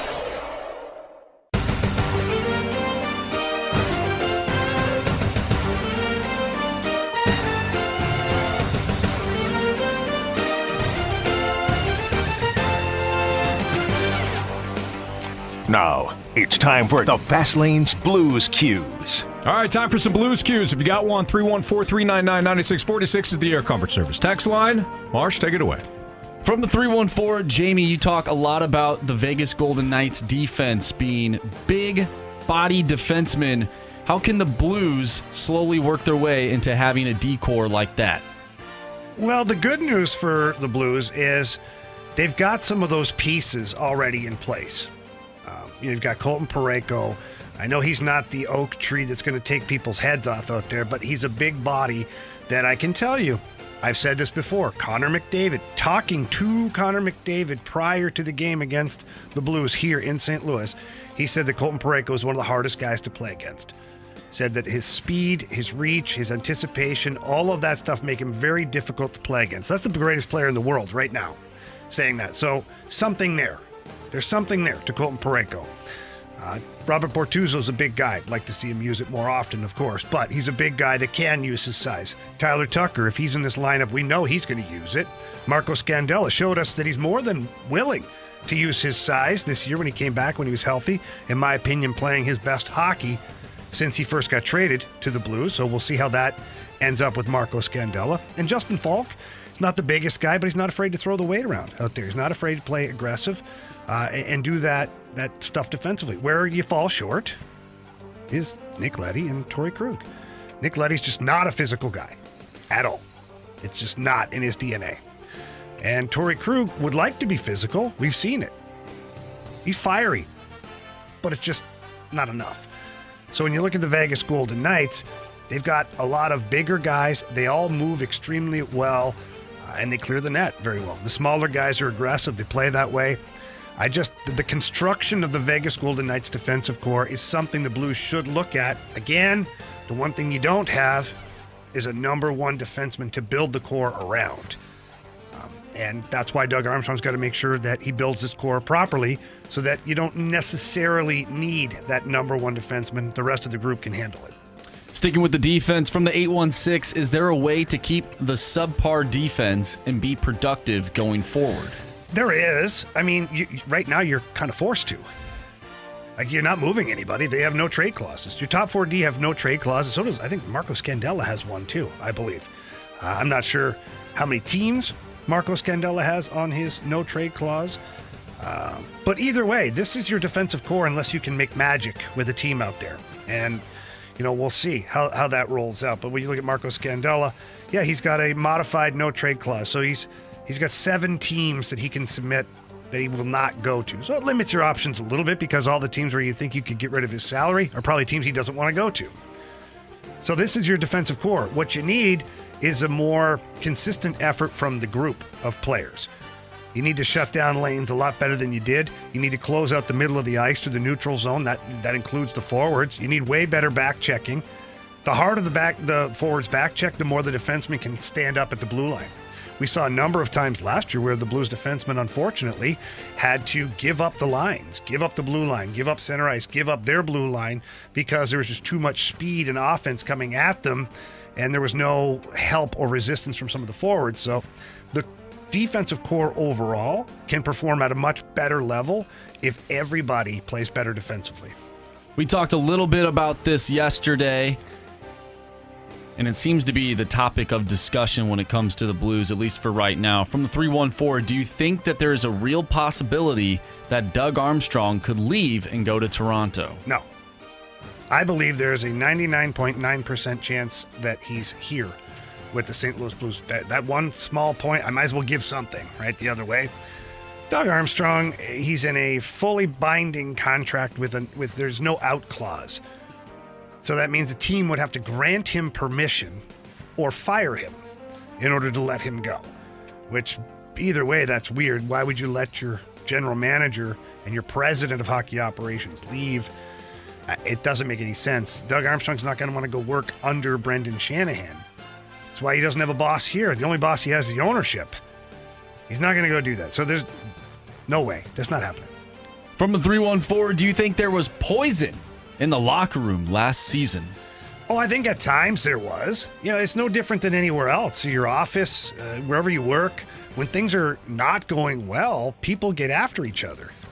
And sometimes you blame others or they blame you, and you're not happy necessarily to walk through the doors every day at work or you know, whatever you're doing. That's just the nature of the beast. Do I think that there was any kind of a rift to where it's like, woof, we need to we need to totally clean out this locker room and change the culture? No, I don't believe that. I think a big part of it went to the New York Rangers, quite honestly. If I'm just going to be open and honest, there's a big part of uh, some of the problems that are no longer wearing the blue now. So that might help you overall. Now, that being said, you also lost a huge part of your culture that went on to wear a Toronto Maple Leaf jersey, too. So you got to try and find a way to replace the good and um, avoid the bad. I didn't realize Niko Mikkola was such Yeah. a big problem. Jeez. From the 636. Great detective work, Anthony. Watching Matthew Tkachuk Poor guy. He's a dominate great guy. in the playoffs, does Doug Armstrong have any regret now not doing anything and everything he could do to get him in St. Louis? Yeah, so here's the deal, right? Let's just use Juan Soto as the comparable here. Of course, John Mozeliak would have liked to have added Juan Soto, but what was the asking price? And could Doug Armstrong have offered pieces that one would have accepted a trade to Calgary, uh, would have fit under Calgary's salary cap? You know, there's a lot of things that come into play when you're making a hockey trade. D- did Army want Matthew Tkachuk? Yeah, he did. Who wouldn't? But was he willing to part with like Robert Thomas? I believe was a part like the Calgary Flames wanted Robert Thomas in the deal. So if I'm Doug Armstrong, that's kind of kind of counterproductive. I want Matthew Tkachuk to play with Robert Thomas, and it's a center iceman too. So I just don't think the the deal was there to be had. I think they were really close. But then when Florida came in with that offer of the players that they ended up sending to Calgary, I mean, that was a great deal. I don't know if Army could have matched that quality of a deal. You just mentioned leadership from the 314. Who is this team's leadership group now? Well, I think you automatically look at Brayden Schenn. This guy has always been a leader, whether there's been a letter on his jersey or not. Uh, By default, Robert Thomas and Jordan Kyrou have to become leaders. Craig Berube has been on this show more than once talking about how, how they have to become leaders. They have to be a, a voice in that locker room and certainly lead by example. Um, you know, Sammy Blais is a guy that slowly became a leader in that locker room. Very well liked guy, uh, but he became a leader. Pavel Buchnevich, too. Just because, you know, there's a little bit of a language barrier there at times, it's tough to understand what he's saying. He gets his point across very well to his teammates, and his his play speaks for itself. And if you move to some of the other guys, Colton Parayko, Torrey Krug, Justin Faulk, they have a lot of leadership in that locker room. And Jordan Binnington last year, although some people criticize some of the things that went on during the season, it's not because he didn't care. And Jordan Binnington became more of a leader in that locker room last year. I think leadership wise, this team is fine. Last question for you from the 636. Jamie, if you were to unretire, being completely unbiased, which hockey team would you want to play for? Wow. That's tough. That's tough. I mean, my heart is here in St. Louis. It's tough. Do we just exclude the Blues? Oh, no. make- No, yeah, No. that's not part of the rules. not part of the rules. I think we all know which team you would play for. Mhm. They're currently playing right now, and they're Yep. currently winning a series right now. You know what, That's Marshy? right. Florida Panthers. He'd go right back to him. Mm, I don't think that was. He had unfinished business with the Panthers. lots, lots of unfinished business there. I, I would pick a team that I haven't played for before because, you know, why not just grow the list even longer? I mean, if if I had to, need be, I mean, fine. I'll play for Vegas. You know, I mean, it is what it is. Yeah. Oh, Jamie. Has Oscar Just think of how good we could be, Petro. expedited a potential trade for the Cardinals? We'll talk about it next on 101 ESPN. I'll carry you. We're right back to the Fast Lane Podcast, presented by Dobbs Tire and Auto Centers on 101 ESPN.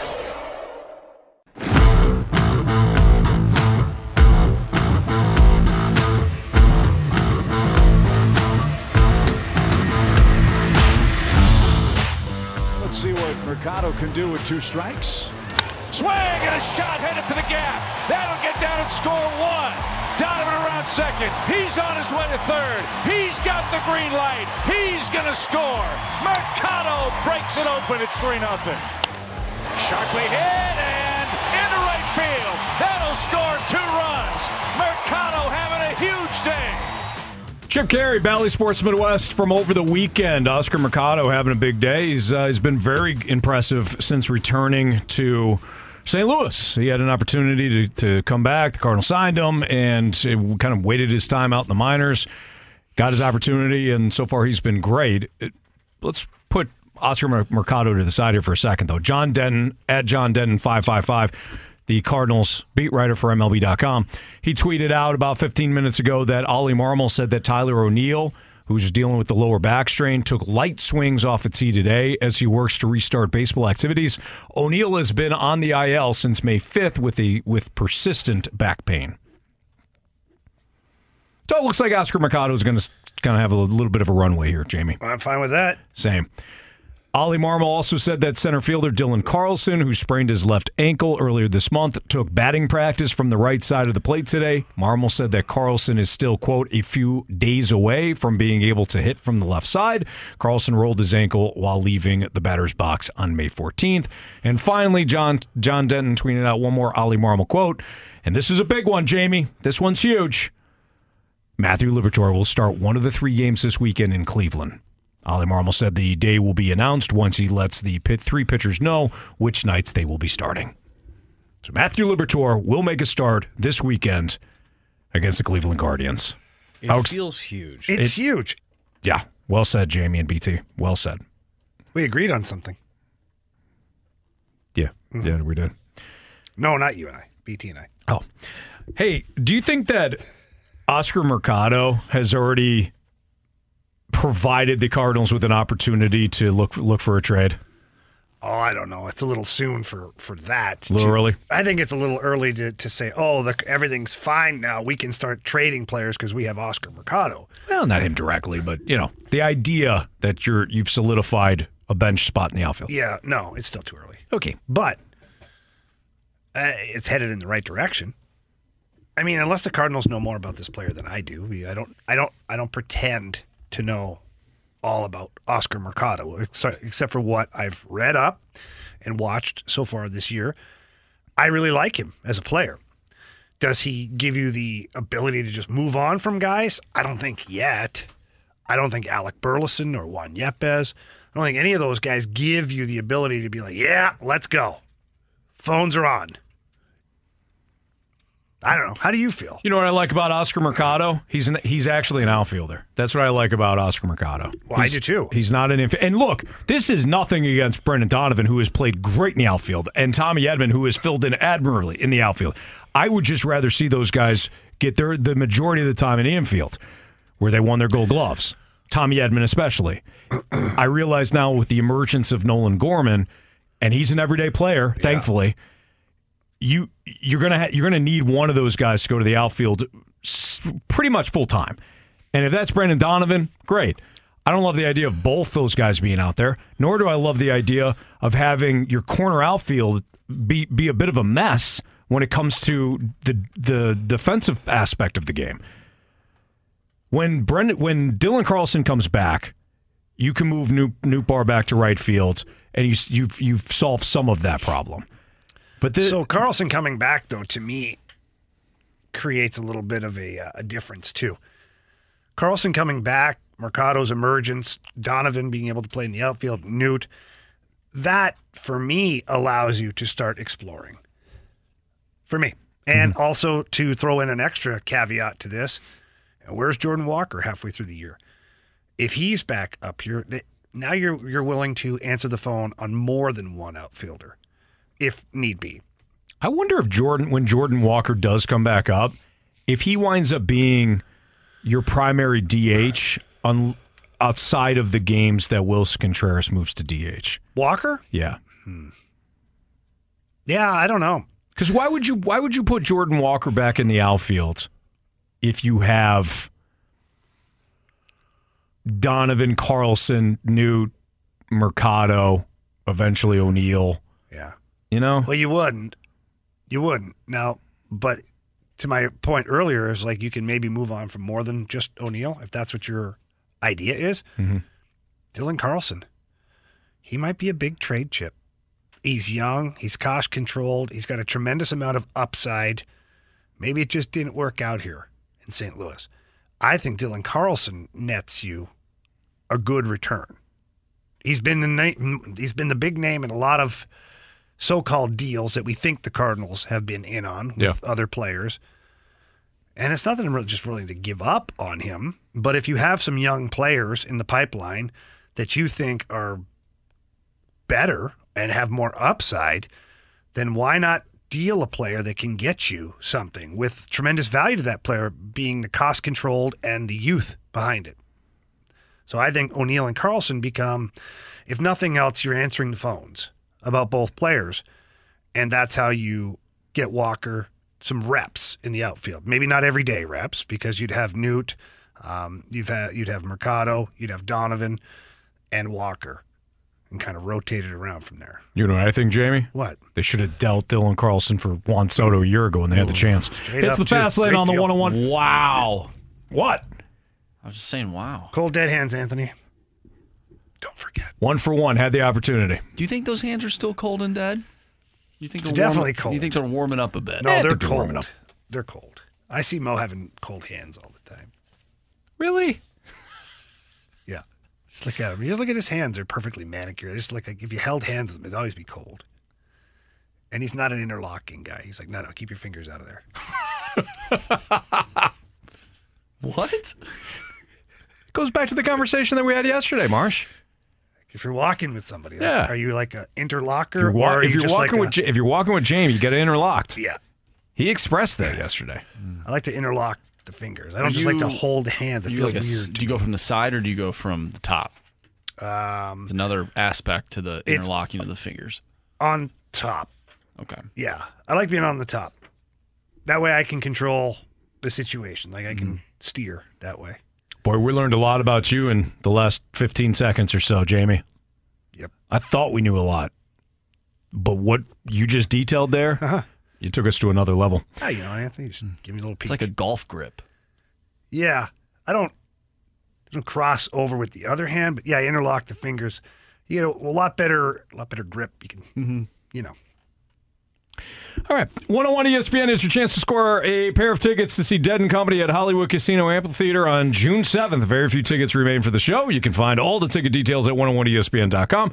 But right now, you can also text in to 314 399 9646 to win tickets to see Dead and Company. And all you have to do is answer this question. Jamie earlier was absolutely disgusted by an explanation from a sports figure on uh, something he did last night, and this is this was big news in the world of hockey. What player was Jamie disgusted with? He expressed his feelings earlier today in the show. If you know that player, or you can just guess, I gave you a, a pretty big tip there with the uh, the hockey. Bragger. You can text into 314 399 9646 to win tickets to see Dead and Company. Gauntlet next in the Fast Lane back to the Fast Lane Podcast, presented by Dobbs Tire and Auto Centers on 101 ESPN. Three warriors, four categories, one challenger. Can you master the gauntlet? Brought to you by Master, your hometown source for business communications for more than 30 years. Visit mastour.com.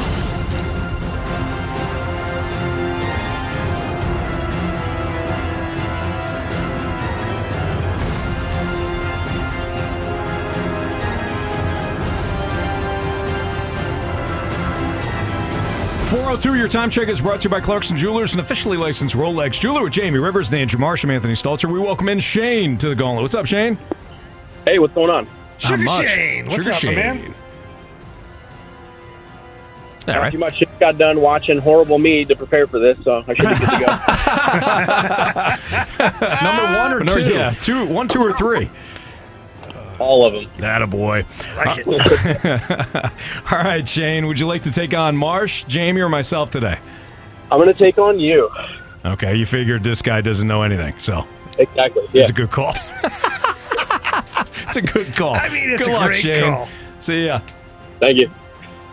All right, Shane, as Anthony uh, makes his way to the cone of silence, feeling a lot of shame right now after that. Uh, we'll go over the rules here real quick. I'm sure you know them, but maybe somebody tuning in right now is first time listening to the gauntlet. Each question is worth two points. If you answer the questions without using the option, you get two points. If you use the options and answer correctly, you only get one point. And of course, if you answer it incorrectly, you get zero points and we might make fun of you. Shane, it's time for you to tell Marshy to spin that wheel. DJ Marshy Marsh, spin that wheel. All right, Shane. So everybody has a category they don't want. What's yours?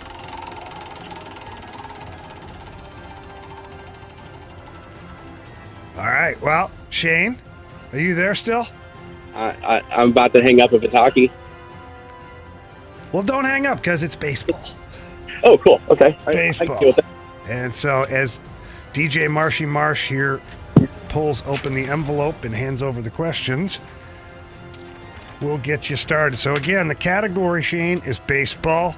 Question number one This season, which team passed the 1972 Mets for most consecutive wins in one run games to start a season, winning 12 games decided by one run in a row?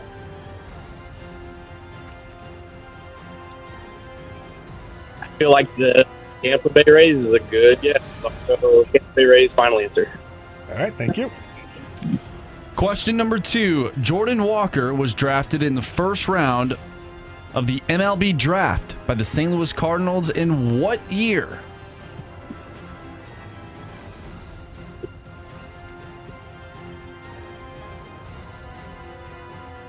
So,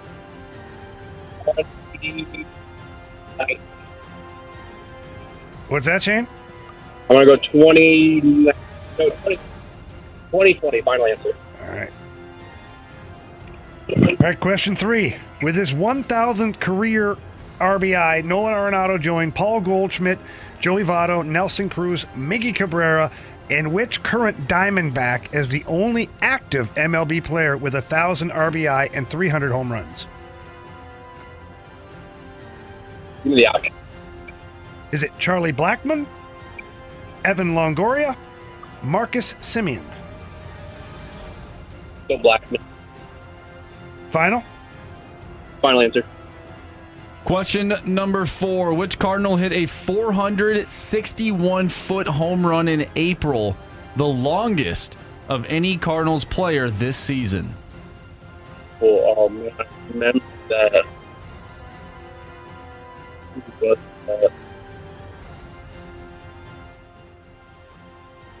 Go. We'll go options again. Options are Nolan Gorman, Willson Contreras, or Tyler O'Neill. Tyler O'Neill. Final answer. All right, Shane, good job, buddy. We're going to bring Anthony back in here. How you feel about that one today? Um, about as useless as a screen door in a submarine. Well, yeah, that wouldn't work very good, that's for sure. That'd be some bad engineering. Good news is, though, you got Anthony, so anything's possible. Oh, uh, I, I'm uh, sorry, Anthony. Welcome back. You're not sorry. See your face right now. How'd Shane do? Well, you better pack a lunch. Yeah, right. All right. Anthony. Yes. Category is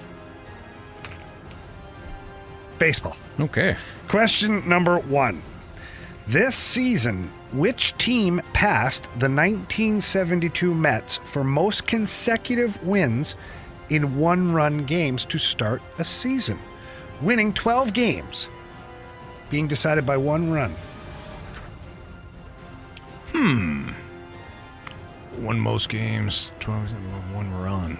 Well, the Rays won a lot of games, but they were kind of blowing everybody out. Uh, I'll take the options, please. All right. Is it the Tampa Bay Rays, the Cleveland Guardians, or the Miami Marlins? And you said 12 consecutive games they won by one run? Correct. I don't think it was Miami. Cleveland plays a lot of one run games, but Tampa Bay, they just won a lot, guys. I'm going to go with Tampa Bay. Final answer. Thank you. We'll play the odds on that. Question number two Jordan Walker was drafted in the first round of the MLB draft by the St. Louis Cardinals in what year?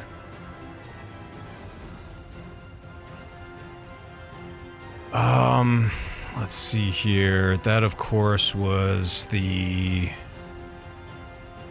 2019. Was it 19 or 20? Let me think here. He just turned 21. So 22. Trying to look at the age here. 21. 21. I think it's 2020. Final answer 2020. All right. Question number three. With his 1,000th career RBI, Nolan Arenado joined Paul Goldschmidt, Joey Votto, Nelson Cruz, Miggy Cabrera, and which current Diamondback as the only active MLB players with 1,000 RBI and 300 home run? A thousand RBIs and 300 home runs. And play, and he plays for the Diamondbacks. Boy, oh boy. Um, who plays for the Diamondbacks? It's been around a little while. I don't think it's Ketel Marte. He would almost be the obvious choice. I'm probably overlooking somebody. I'll, I'll take the options on this, please. All right. Is it Charlie Blackmon, Evan Longoria, or Marcus Semien? It's got to be Longoria since he's the only Diamondback. So, Evan Longoria. Final answer? Final answer. Question number four Which Cardinal hit a 461 foot home run in April, the longest of any Cardinals player this season? 461. In April, you said? In April. Okay, so we know it's not the King. The King returned in May. Arnado, Goldie, there'd be some obvious choices. O'Neill hit some taters, but he hasn't been hitting a ton of taters. So who else would have hit a 400 and let's go with Gorman. Nolan Gorman. Final answer. All right, let's go over these. Let's start. Um, start with question number one. This season, which team passed the 1972 Mets for most consecutive wins in one-run games to start a season, winning 12 games, all decided by one run? Shane, without the options, you said the Rays. No. Anthony, with the options, you said the Rays. Go Cleveland or Miami. Answer is Ah, it's that team from Florida, the Miami Marlins. Miami Should have Marlins. went, shoulda went with the non-obvious choice. Yeah. All right. Zero zero. Uh, after one. Next question. Jordan Walker was drafted in the first round of the MLB draft by the St. Louis Cardinals. In what year? Shane, you said 2020. Anthony, you said 2020. Answer is It's 2020. But neither of you needed the options. Ah, you sneaky guy, you Two Jamie. all here. Question three. With 1,000 career RBI, Nolan Arenado joined Paul Goldschmidt, Joey Votto, Nelson Cruz, Miggy Cabrera, and which current Diamondback is the only active player with with 1,000 RBI and 300 home runs? Shane took the options, went with Charlie Blackmon. Anthony, you took the options. You went with the only Diamondback, Evan Longoria. Answer is Well, it's Evan Longoria. Evan Longoria. So we got a 3 2 lead headed into the last question. Which Cardinal hit a 461 foot home run in April, the longest of any Cardinals player this season? Shane took the options. Said Tyler O'Neill. Anthony, you went without the options. You said Nolan Gorman, who was an option. If Shane is right, we go to a walk-off. If Anthony's right, we got a winner. Answer is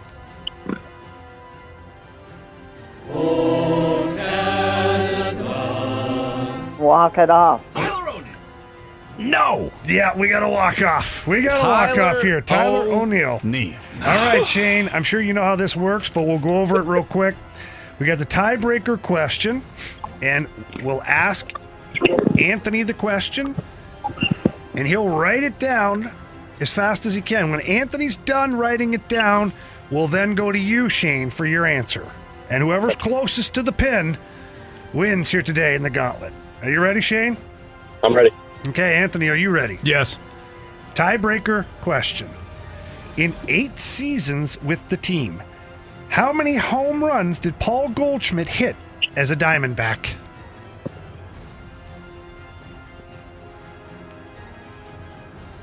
Anthony is melting down. Oh, he's got his fingers counting. Oh boy. All right, we got an answer from Anthony. Shane, what's your answer? 215. 215? 215. All right, we got a winner today in the gauntlet. Shane. You have chosen poorly. You lose. Not today. Anthony got you. Anthony, why don't you read off what you have there? 210. 210. Shane, you said 215. Wow. The oh answer is 209. 209. Holy smokes. Anthony almost got the perfect answer, which was alarming because he had his shoes off and he was counting I with was, his ca- toes. yeah, and I was his counting on my fingers. Man, good job, Shane. Shane, Sorry, nice man, job. he got you. Yeah, good job, guys. That was a good one, Shane. Good Yeah. battle. Made me run for my money. Nice job. Thanks for listening. Thanks for playing. Yep, I'm gonna go ice my knees. Okay. yeah, me too. we'll see you. See ya. I feel like though when and uh, He's anytime disappointed. He was mad. he was, I like yeah, that. I don't blame him. I like that. I don't blame him for. I like that it's about Shane. competitive. That's It's right. competitive. Whenever it goes to those tiebreakers, though, that's just Anthony, I was in nervous city. shock when you wrote two ten. I was like, oh my.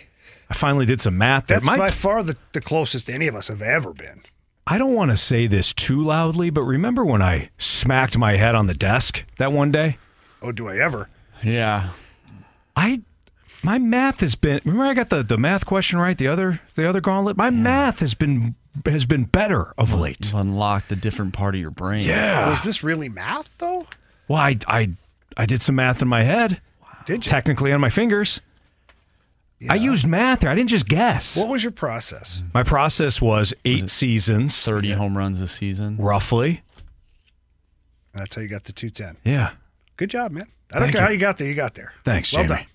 I'm just saying I hit my head and now all of a sudden I could do math. I'm just that's what that's what I'm saying. Why don't you That's- hit it again? See what you can do next. No, no, I, I'm not giving away this gift. That's of how math. people get like superpowers. and Exactly. stuff, You know, Yeah. some people Anthony's superpower. some people you fall can count into, you know, like a you know, like a bat cave or something with bats and Mhm. actually he's not actually Batman's not even a superhero. He's not a superhero, Uh, technically. some people get bit by like radioactive spiders. Right. Um you know, they find a green ring Mhm. from an alien. Anthony, you just bang your head on a on a Right. desk and become a superhero. I was an idiot. I was I was an idiot before I ran my face into that uh, pool wall. Yeah. and That became one didn't dumber. help you. No, I became dumber, Mm-hmm. and then I hit my head on the desk, and now I can do math. Uh huh.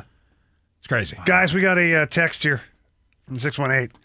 Said that Nelson Cruz had more than a thousand RBI and he's still active. Yes, he was on our list Yeah. of players Yes, that uh, currently have that. that's correct. Well done, Jeremy Rutherford next on 101 ESPN.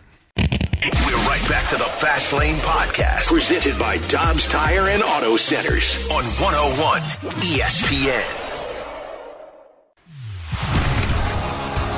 It's time for the Rutherford Report on 101 ESPN. Anything you folks want to know about the fascinating world of pro hockey?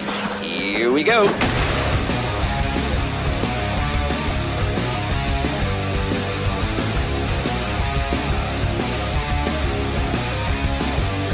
It's a fast lane on 101 ESPN. People are crushing me still for my math. It was fantastic. I did 25. Marsh said 30. With for for the Goldschmidt or not the Goldschmidt, the uh yeah Goldschmidt home runs. You don't That's- know what it's you tiebreaker. at this point. Marsh said 30. I did 25. So I what's did it- 25 times times 8. Yeah, that was that that's give you? 200. And I figured he pro- he probably had a, th- a 30 home run season or so mixed in there. So I Uh-huh. bumped it up a little bit, got to 210. So there's actual math. 220, whatever it takes. Or, t- I'm sorry, 220. 220 two jeez, 210. That's what I got.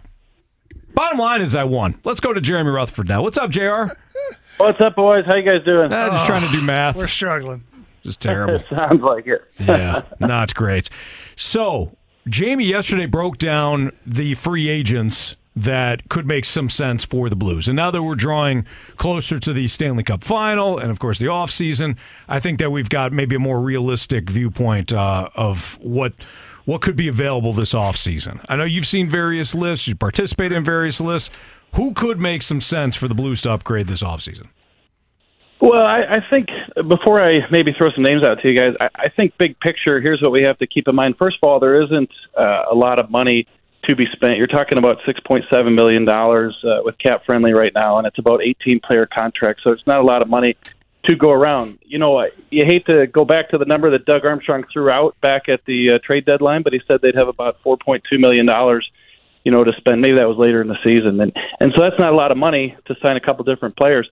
You know, one thing to keep an eye on is this Ryan O'Reilly story, and I know that we've gone back and forth on that in terms of do we think he'll come back, and you know, part of us thinks that he might, part of it, you know, there's some speculation out there that uh, you know he could be winking at the Blues that he's coming back. So you know, before we get into names, you know, Max Domi and, and those types of guys, you know, I think that the potential of Ryan O'Reilly coming back seems more real, or at least there's more scuttlebutt than we've heard in the past. So we'll keep an eye on that. But, but uh, you know, going back to that big picture, you know, Doug Armstrong told us guys that he's not going to sign multi-year contracts, and that's what guys in free agency are going to be looking for. This is more of a one to you know two-year type of thing with the Jakub Vranas and, and Kasperi Kapanens, or are they going to get extensions, so on and so forth. So I think Doug Armstrong, to answer your question, is going to be, uh, you know, maybe not as active in free agency as uh, as we probably think.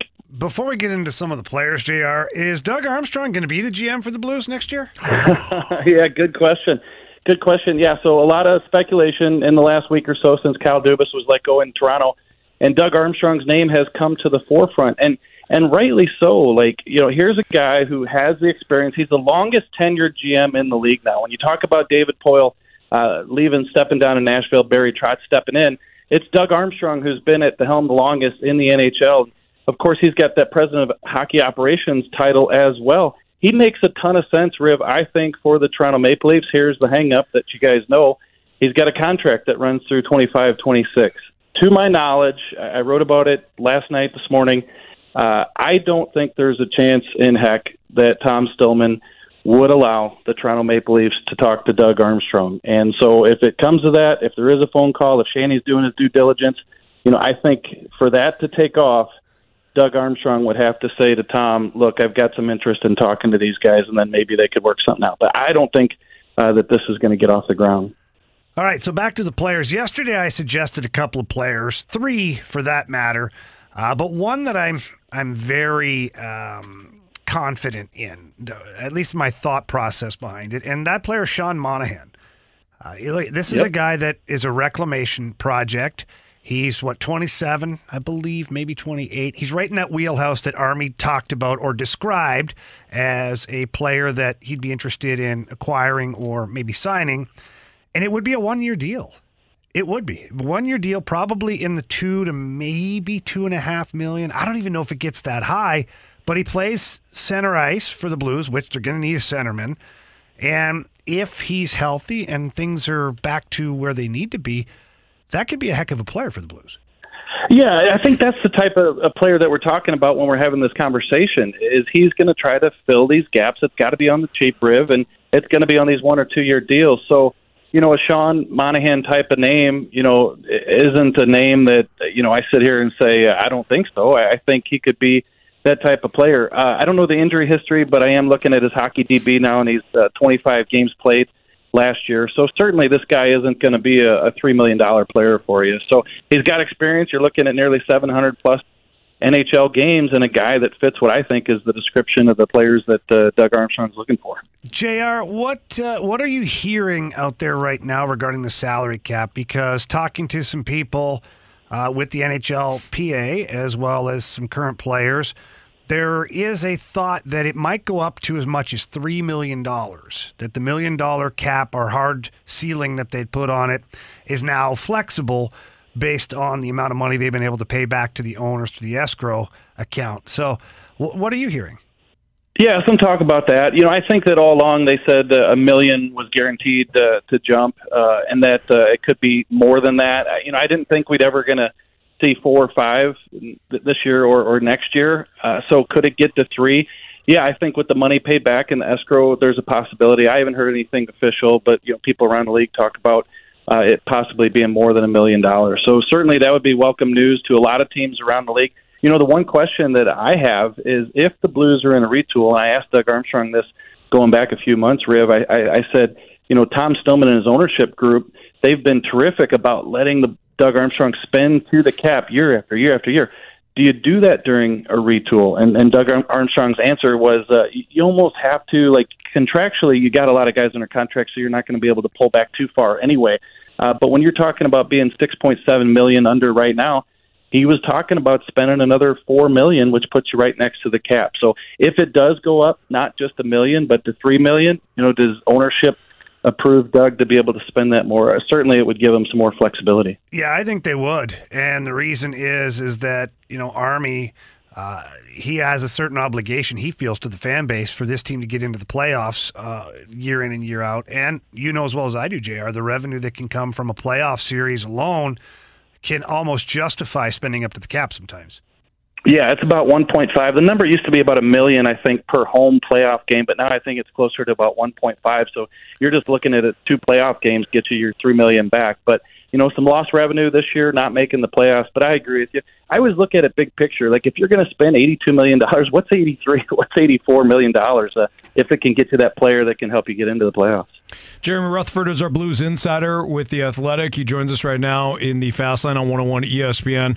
Uh, what are some other storylines, JR? Because you're, you're constantly, you got to be thinking about unique uh, columns and things like that that you do for The Athletic. What's another angle this offseason that you may, you may dive into when it comes to this Blues team? Yeah, I think a couple things. Uh, working on something here shortly, and Riv, uh, this goes back to, you know, kind of your days. Uh, Doug Weight, Keith Tkachuk, uh, several years ago, signed. Uh, I'm sorry, were traded to another team and then returned to St. Louis the following year, and that's the situation you have with Ryan O'Reilly, who I just talked about. And so I put an email out to uh, the league. How many guys have done that? How many guys have have uh, been traded and re-signed with their uh, former team? And it's not a big number. It's uh, about 32 guys in the last 20 years, with uh, Doug Weight and Keith Tkachuk being two of the bigger names on that list. So, uh, going to talk to a few of those guys about why they came back. Did they sell their house? What did they do? Uh, why did they want to come back? They love the city, they love the team, and see how this fits with uh, Ryan O'Reilly and a potential return.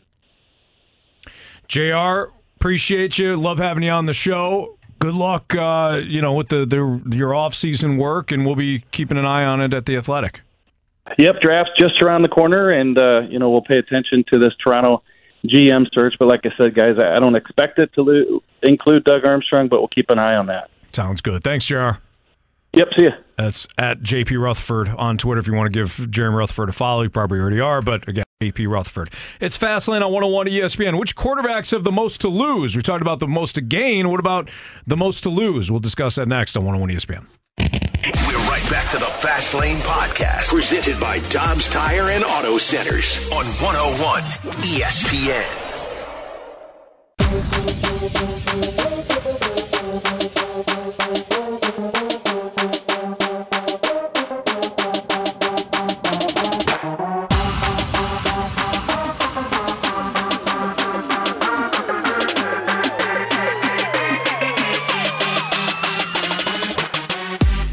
Today's show, we talked about which quarterbacks have the most to gain. Some of the quarterbacks that we threw out there, I, I had mentioned Jared Goff. Jamie, you talked about Justin Fields. Marsh, you asked about Anthony Richardson, the rookie quarterback for the Colts. I threw out Derek Carr as well. Most to gain. How about most to lose?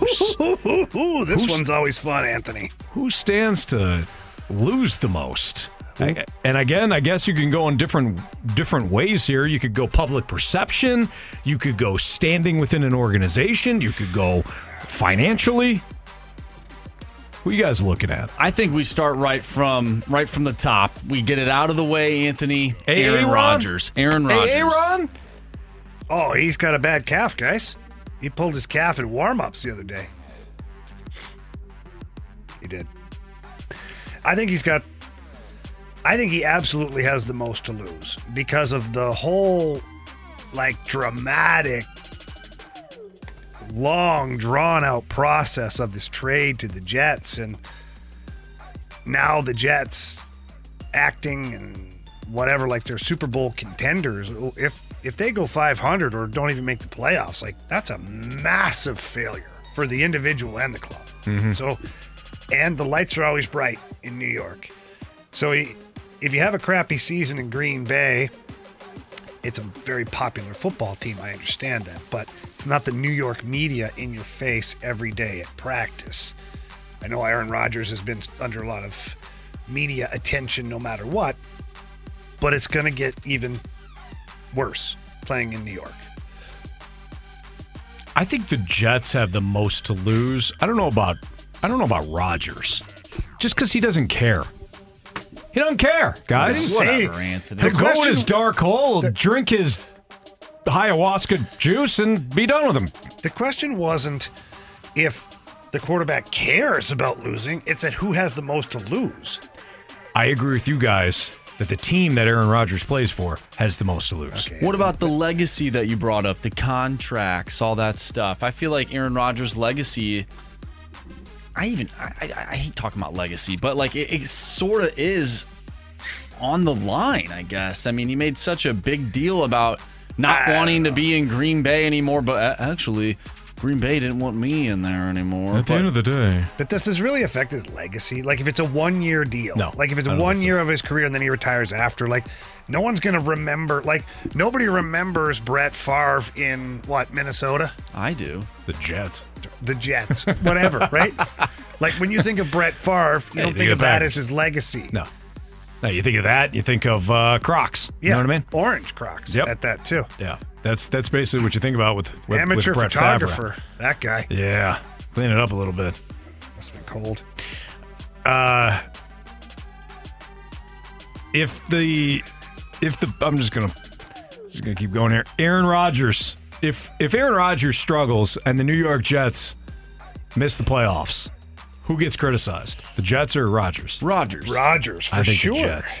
What? Yeah, everybody everybody makes excuses for Aaron Rodgers. But the- always have, always will. But the Jets have always been bad. You know, like they're you not. tell that to Joe Namath.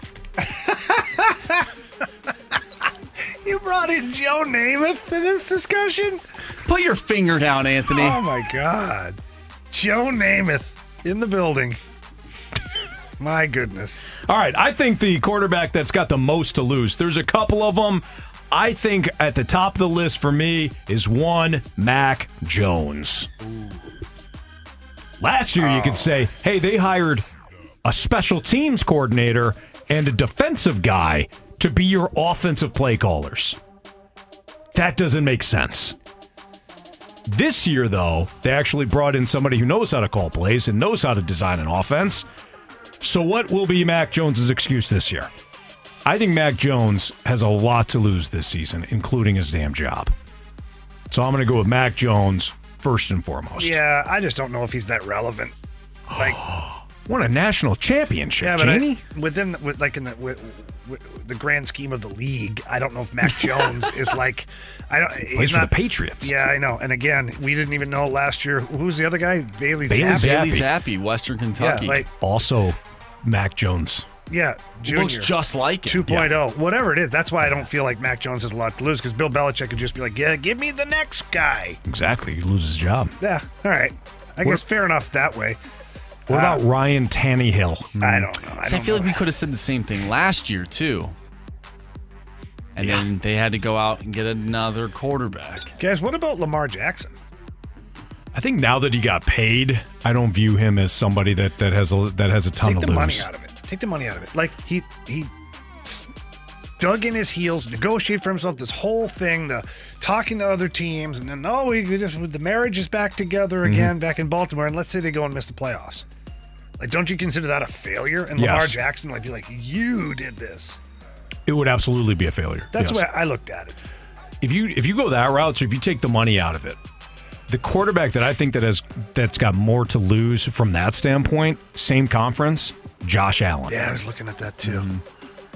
At what point do we and and he's he is a great quarterback, okay? A great regular season quarterback. Had that one brilliant moment at Arrowhead in a loss, not his fault. But what do we do to great quarterbacks? They start they start to they start to show promise. They're exciting. They win a playoff game. We anoint them as the ne- the next dude, And then we tear them down. and then we tear them apart. I think Josh Allen is is on that line to be ripped to shreds. This happens to every. I, I'm not saying that to every quarterback because there's a lot of quarterbacks we don't we don't care about. Josh Allen, we have cared about. like Jamie doesn't care about Mac Jones. Right. He doesn't get Mac Jones irrelevant. Josh Allen has had the Bills in the playoffs, and we always get to a point where what when is he gonna take the team? There is there is a natural evolution when it comes to quarterbacks. If we're going down that route, if we're picking the first round picks and No, we don't have to do that. I'm just saying. Trey. Lance, what about him? What about him? He's a backup. Brock Purdy. It's that's Brock Purdy's show. Who, who is yet to throw a football, by the way. Yeah, Tommy John. He'll be fine. He didn't have surgery. They he thought opted about out. he thought about Tommy John. yeah. I think the quarterback that has the most to lose could be Tua. Well, his career. Yeah, well, that's that, what- I mean, wait, boy, you a bit of a really, cheap yeah, shot, jeez, really. you How is went it a down. cheap You said some low things on these airwaves. That was pretty low. I mean, I was. Anthony, I'm disgusted. I, I, I'm Jamie. I apologize for for Marsh with that comment. I don't even know if you can. He's already it's out there in the universe now. I mean, Tua. I looked at Tua. I said, I'm not even going to go that I- route because I'm not going to talk Part of about the it. question. I'm not going to talk about a guy's career. Oh, he has to lose his career, his, his- life, maybe. Andrew, concussions. Oh my goodness. what the hell are you doing? You know, I don't. I don't typically do this, Marsh, but as essentially the the, the middle child on this show, the the middle brother, hmm. I, I got to say, you got you got a long way to go in terms of growing up.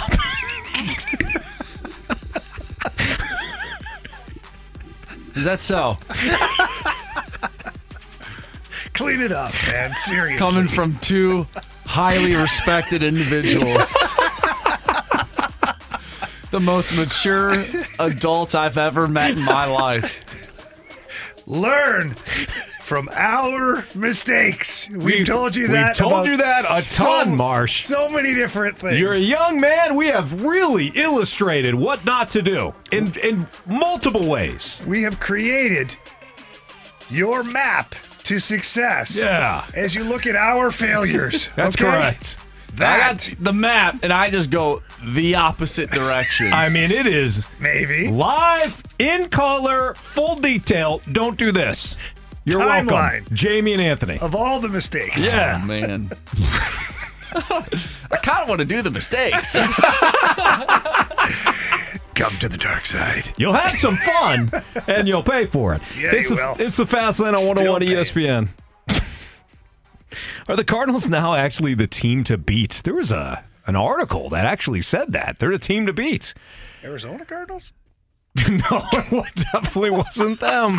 That's next on 101 ESPN. We're right back to the Fast Lane Podcast, presented by Dobbs Tire and Auto Centers on 101 ESPN.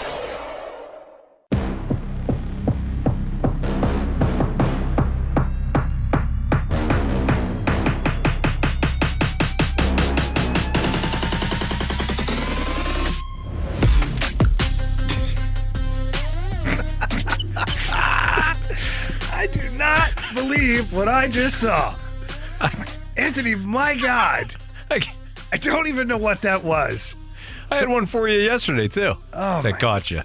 I think my one of my main goals every show now is to get Jamie to laugh right as the mics crack. I got you yesterday, and I got I just got you there. Well, I looked at you over here and the music kicked in, Yeah. and you looked like my old Uncle Ned at the wedding when his favorite song kicked in and he had the arms and legs and hips going. So it looked like he was listening to a different song than what was playing, but boy, he loved it. And who still who who always steals the show when it comes to your weddings now?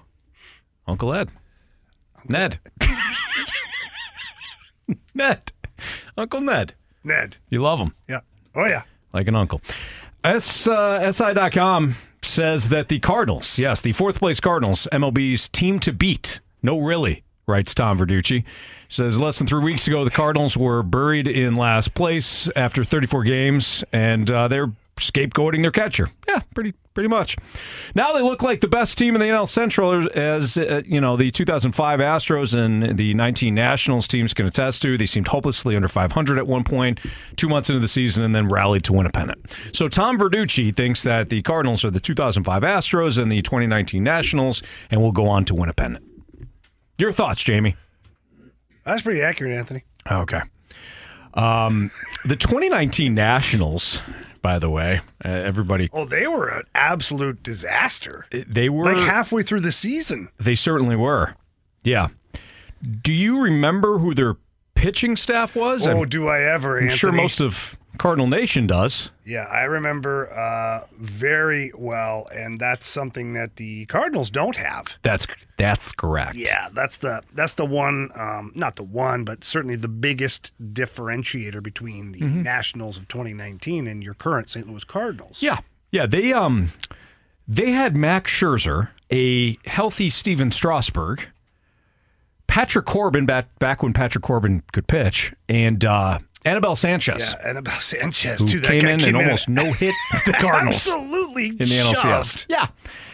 So I don't see it, Jamie. Uh, I don't see. I don't see this. Yeah. When I'm thinking of the Cardinals' current rotation, I don't mean to be mean. Maybe I'm off on this. I don't see Max Scherzer when I look at uh, Miles Mikolas. No, you're right with that. Um, now, I think I think what Tom Verducci was saying ultimately is that there could be the turnaround like that because the Cardinals were were buried in last place so much so that we were like looking to next year already, and not to not that we were just jumping off the bandwagon, but we were like it was bad. It it, it showed no signs of getting better, mm-hmm. and then the Contreras thing and all that, and we're like, oh my, this is really not great. Not great. It's turned around. You know, the Cardinals are five and a half games back right now, currently uh, behind the Milwaukee Brewers. That's nothing.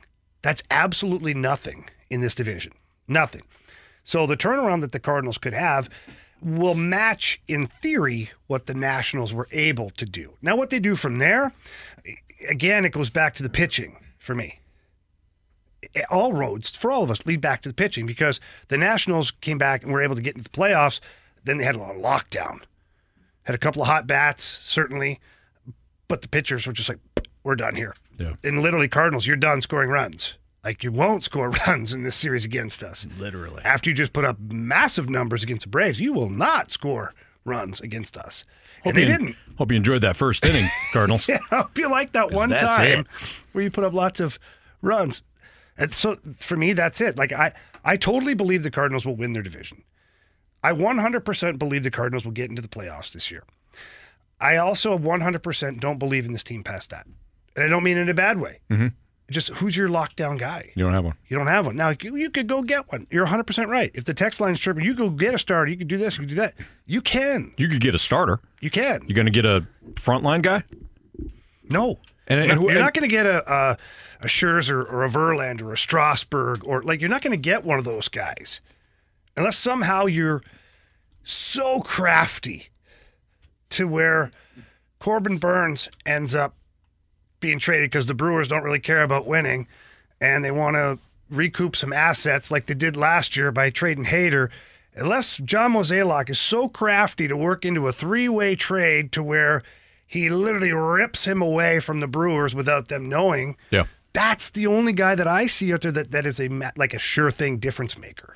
A lot of people will say Shane Bieber for Cleveland. Shane Bieber is put. But why his- would the Guardians part with him? Well, that's that's one thing. Yes, exactly. If if Cleveland's in in the mix here, are they going to part with their ace? The other thing, and I realize again, understand that I'm saying this. He's got a 308 ERA, okay?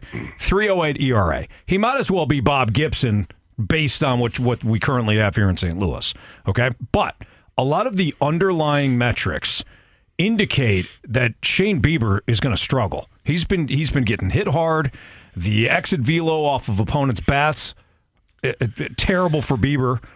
They're barreling him up. He doesn't walk anybody. He does get some chase. Not a high strikeout guy at this point in the season. Again, again, again, again. I realize he's got a 308. The underlying metrics indicate that this this guy's going to fall off soon. So I'm just saying it.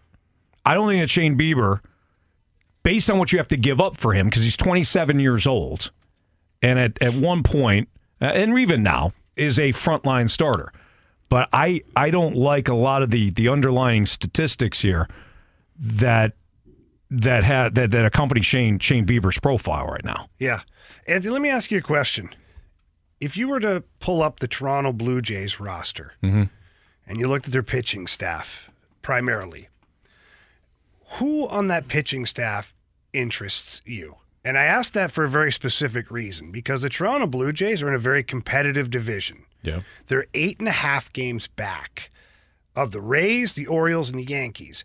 The odds of the Blue Jays making the playoffs are not great based upon the success of those teams and some of the other teams. Maybe you can go pick their pocket because that was supposed to be a World Series contending team. Who have they got in their pitching rotation that has an expiring contract or something like? I just that's what I look at. I want to find because I, can look at all the crap teams in the bottom of the division and go, ah, we're just getting their crap, right? Correct. But I look at the Toronto Blue Jays; they're the outlier. That's supposed to be a contending team, and they may ta turn it around. And this could be all a moot point, this discussion. But if it continues to go the way it is, What about that? Who do they got? I mean, I love the idea. If they're willing, if they're willing to trade, I love the idea. the The issue is, as you just mentioned, that was a team that was built to win, to contend. Alek Manoah is having a rough year, but he's 25. I don't think they're willing to give up their future. They're they're like the guy. They, they, this is their young stud. Kevin Gausman would be the next guy that you'd be interested in, and boy, he would look good in a Cardinals uniform. But they gave him a bunch of money. I don't know about his contract. I don't know if he's got some no trade clause, you know, wrapped up in there. Chris Bassitt is a guy that I always go to when it's like, hey, who else did you want? Chris Bassitt this offseason. Mm-hmm. I think he's somebody that got a decent decent contract because he's coming off a good year, but I don't think that's somebody that one the Blue Jays would be willing to, to part with. Nor do I think the Cardinals would be would be necessarily interested in him. And then uh, who else am I missing? Who's throwing tonight for them? Oh, Kikuchi. I, I don't. He's a left left-handed guy. I don't think I don't think he makes a lot of sense for you either. I like the I idea. don't mind though. him. Mm-hmm. You got lefties. You're good. Yeah. Guess Steven Matz. He's going tonight.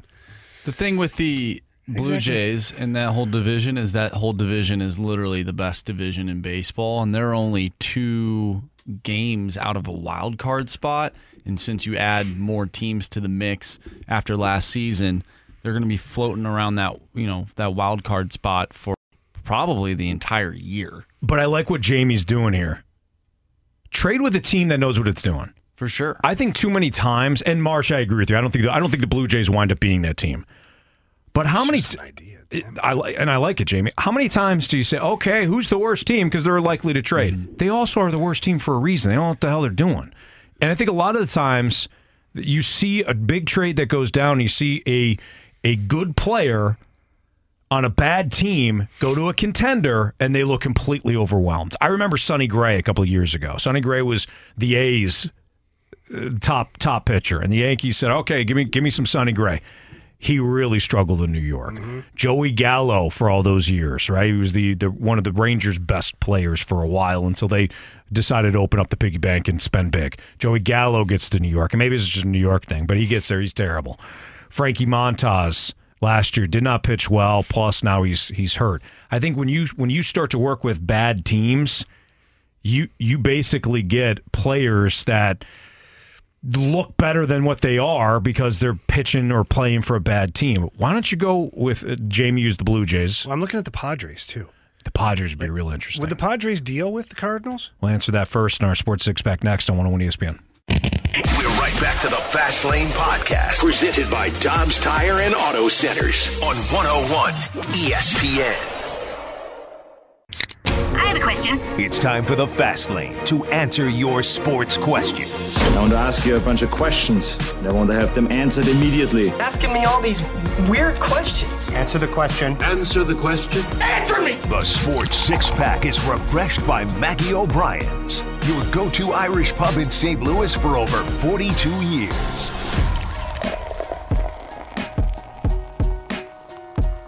Time for the Sports Six Pack in the Fast Lane on 101 ESPN 506. Your time check is brought to you by Clarkson Jewelers, an officially licensed Rolex jeweler.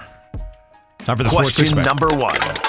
So Jamie Jamie posed the question of what about the Padres? Could the Padres be a team that the, the Cardinals could they could they be a fit? If I'm the Padres and I'm I mean they're eight games back right now in the NL West. I don't think the Diamondbacks what they're doing is sustainable. I don't think the the you know the Giants are going to be right around 500. If the Padres are behind at the deadline, they have to sell. How else are you going? You're you're not going to be able to pay everybody you're going to have to start shipping people off. The problem is what you know. Okay, why are they struggling? Well, their their pitching staff hasn't been great. But Jamie, I think that that is a team in theory that makes a lot of sense to be a trade partner. Again, if they're behind. Now we were getting questions about Michael Wacha in the offseason. Michael Wacha's pitched pitched very well for the Padres. Maybe he makes sense. Somebody's not going to break the bank. Blake Snell. I I was going to look up his contract. He's not. He hasn't been great, but we know at one point he was he was pitching at a very high level. That team could make sense. That's the one I, you know, like again, it's kind of using the same mentality as the the Blue Jays thing.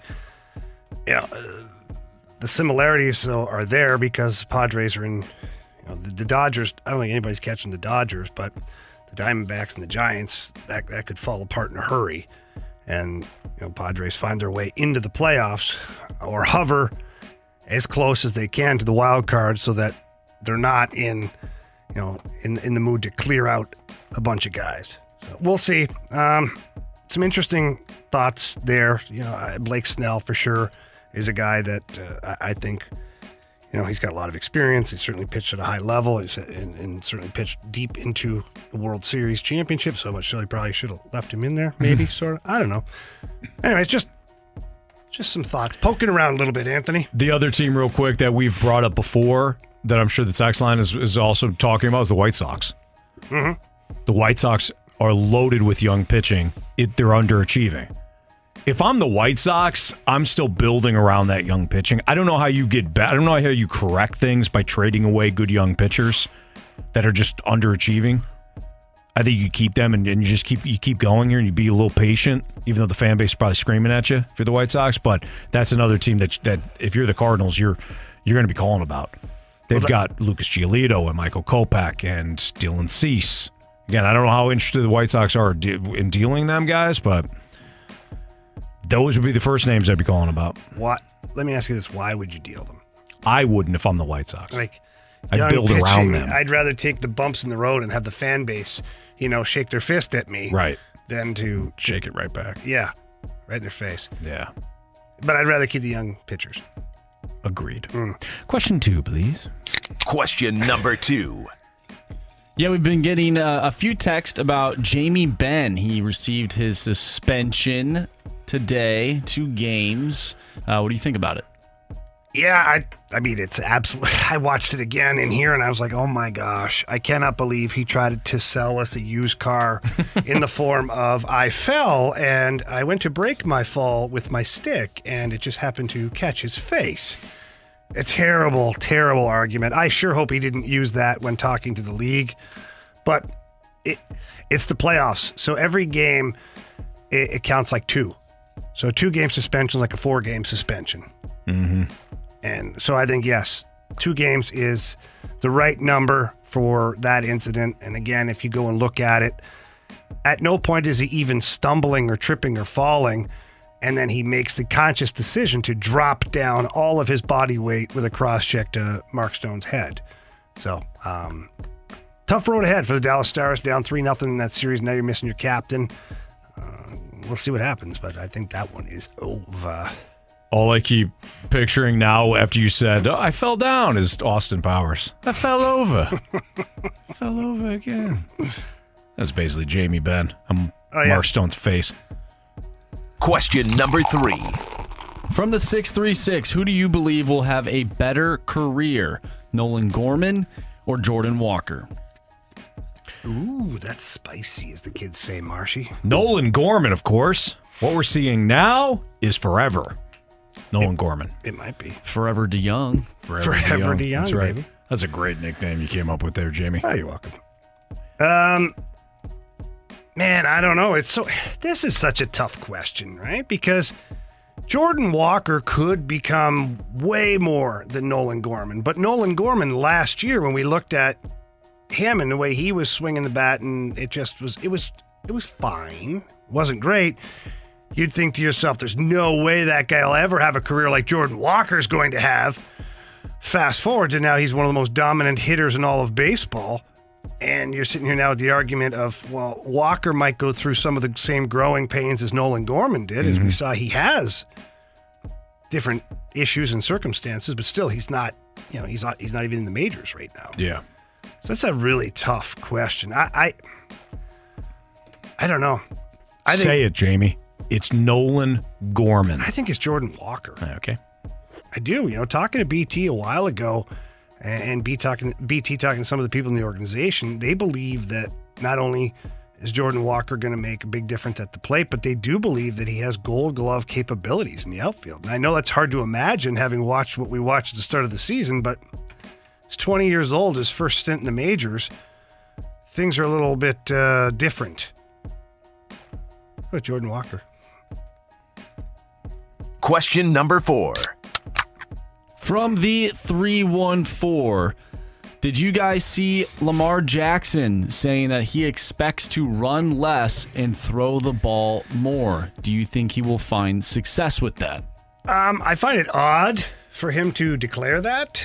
I, I don't know if I would say anything to the media about what my thoughts are regarding the offense. Quite honestly, you got a brand new offensive coordinator in there. Why don't we just let him do his job and not talk about running less and passing more? Just how about you just get under center, make that 190 million guaranteed, and come up with a game plan with the coach and and, and do it right. I wouldn't. Why is he worried about running less? I know because he ran a lot last year and he doesn't want to just become a running quarterback, but I don't think anybody in the NFL thinks he's just a running quarterback. The guy's a he's a former MVP winner. Yeah. I always thought he was a better passer than than what he was able to to show over the last couple of years. Because I mean, Jamie, I was bitching about Greg Roman three years ago, the offense coordinator, the former offense coordinator for Baltimore. Now you got Todd Monken in. Todd Monken, he's he's not Andy Reid, but he's he is significantly better designing plays that are going to allow Lamar Jackson to showcase his passing ability. Play calling matters. Play design matters. Look at what Sean McVay was able to do for Jared Goff. Look what Ben Carson's been able to do for Jared Goff. In between, you've had you know a, a pretty bad quarterback at times or early in his career. I don't think it was just because Jared Goff showed up and you know he's a young quarterback that that struggled. It had it had a lot to do with Jeff Fisher and who Jeff Fisher was appointing as offensive coordinator. I think certain play callers can unlock quarterbacks. You give Patrick Mahomes to most offensive coordinators, he's going to be he's going to be great. With Andy Reid, he's a two-time Super Bowl winner. I think that's that's the difference a lot of times. So with Todd Monken going back to Baltimore, I think Lamar Jackson's going to have a better shot of showcasing his passing ability now that he's got uh, how do I put this a real offense coordinator. Question number five. Yeah, I said it. From the 618, do you believe the Boston Celtics have any chance in coming back against the Heat? I do. I do. They've got Jayson Tatum. They've got a really good team, really good roster. What, Jamie? What? Oh, keep going. I think you're doing a great job. Uh, Jayson Tatum, proud of the, the pride of St. Louis. You got a problem with that? No, not at all. What's your problem? Oh, you just had a disgusting look on your face when I brought up the pride of St. Louis, one of the prides of St. Louis. Well, Jayson nothing Tatum. to do with that Okay. at all. Yes, I do. It's most of your breath. I think we're far enough away. Are we? I've got no comeback. But the Celtics do. They're going to come back. Wow.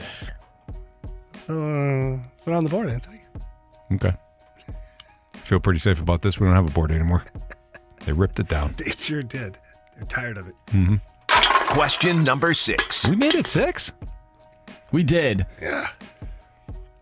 Um, this isn't a question. It's a statement from the uh, from the six one eight, asking if Jamie was on drugs. Um, because the Cardinals, in the six one eight's opinion, will not win the division with Steven Matz pitching and the other four starters, saying that Waino went five last night. We cheered him on. He should go six minimum or get off the team. The same with all the quote unquote worthless starters.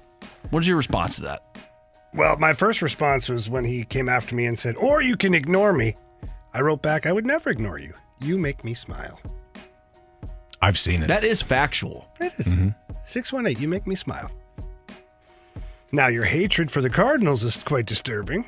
Um, Hold on. He doesn't hate the Cardinals. Well, he, expe- Anthony, he, he, he expects more. but it comes across as hatred.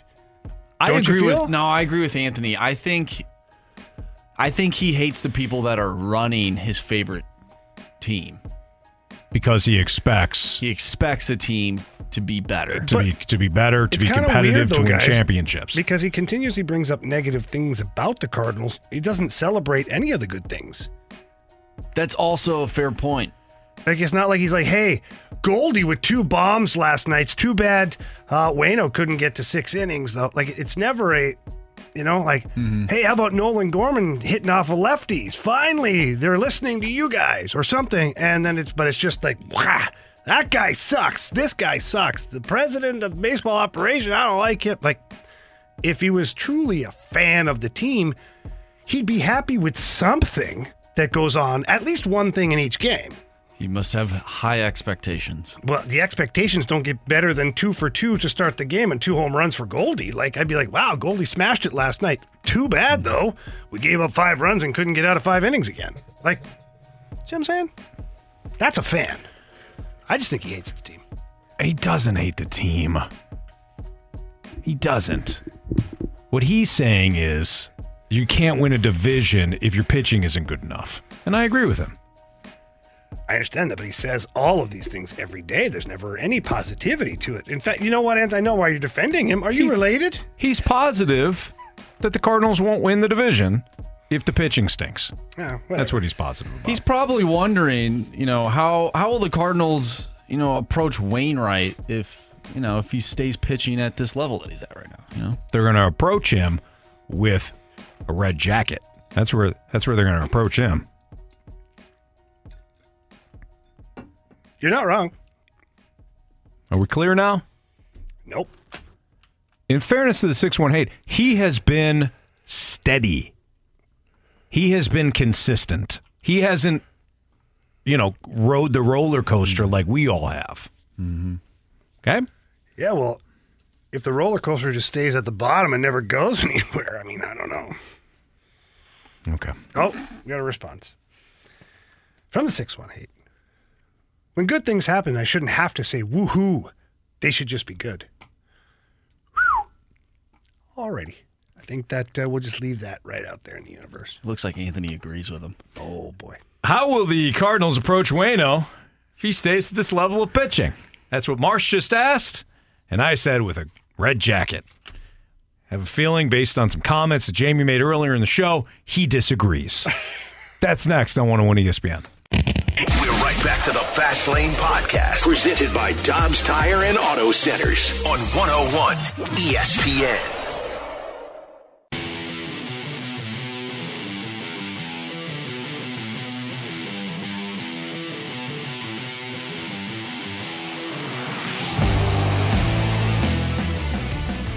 I'm not that mentally weak where a part can be in your head. And every year, um, I leave I leave here saying that this is you know the devil's lair again. So today I went into it going, you know what? I've had a bad history here, but today's a new day. It's really hard to hit a baseball. It's not easy to score runs in the big leagues.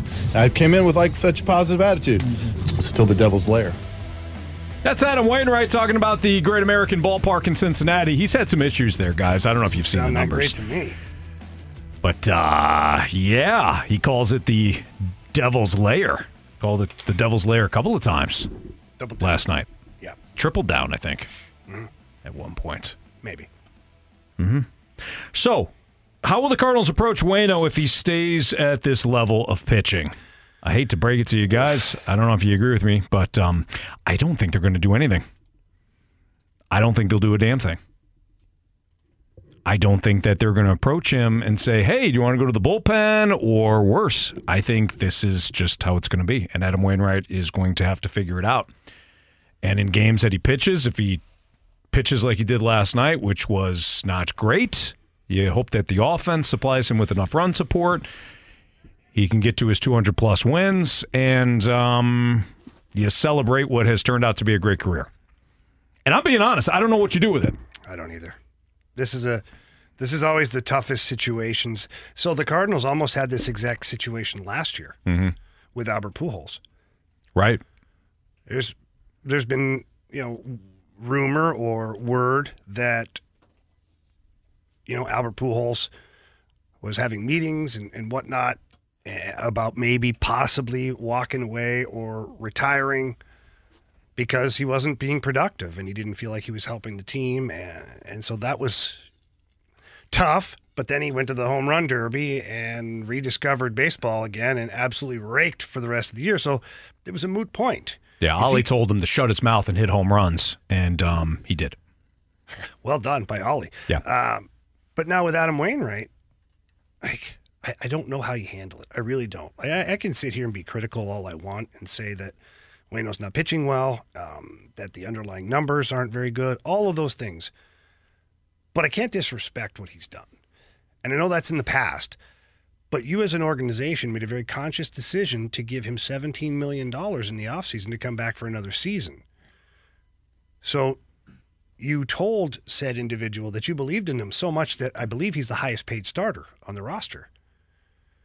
So how can you expect him now to just out of nowhere just say, "Oh, I'm you know, you're going to be relegated to the bullpen or oh, you have an injury for the rest of the season." Like I don't know how you do that. Adam Wainwright's a prideful guy. This is why he's been so successful in his career is because he plays with that chip on his shoulder. He always believes he's got a strikeout. He always believes he has a complete game in him. Like this that that competitive nature inside him is what has fueled the animal for all these years to make him what he is. Mm-hmm. Now you just want him to turn it off. Right.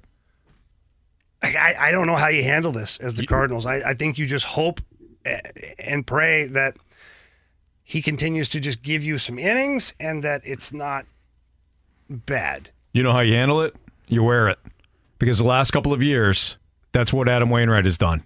You've had injuries to your starters, and he's eight in eight eight innings. There have been, you know, two seasons ago, he was it basically. Every five days, Adam Wainwright went out there and he shoved. And last year, when you had him and and Mikolas, and then you had a bunch of other injuries, Flaherty couldn't stay healthy, Matz couldn't stay healthy. You had you had Wainwright for most of the season until the end of the year, and Miles Mikolas, and that was it. And until the final month of the season, where he didn't pitch well, Adam Wainwright's been a stud for you the last the last couple of years. Oh, 100%. Eat innings. So you're gonna you're just gonna have to wear it. And I don't like it from the from a competitive standpoint, but that's the situation. So you wear it. And you hope or you go to guys like Miles Mikolas and Steven Matz and Jack Flaherty and say, now it's your turn to pick it up. Because this guy picked it up the last two years. Let's call it what it is. He, he has not pitched well. He hasn't pitched well since, what, August of last year. But he's meant the world to your organization. It's his final season. He's trying to get, you know, the 200 wins. You go out there and you support him. That's all you can do. And in the meantime, other guys have to step up. And you as a front office have to step up. As soon as you have an opportunity to upgrade this rotation, that's what you do. But in the meantime, if Adam Wainwright goes out there and he's basically what he was last night, you go with it. You wear it. Well, it's still early too. Maybe not in the season, but for Adam Wainwright, you know, he, he just got here. What two weeks ago?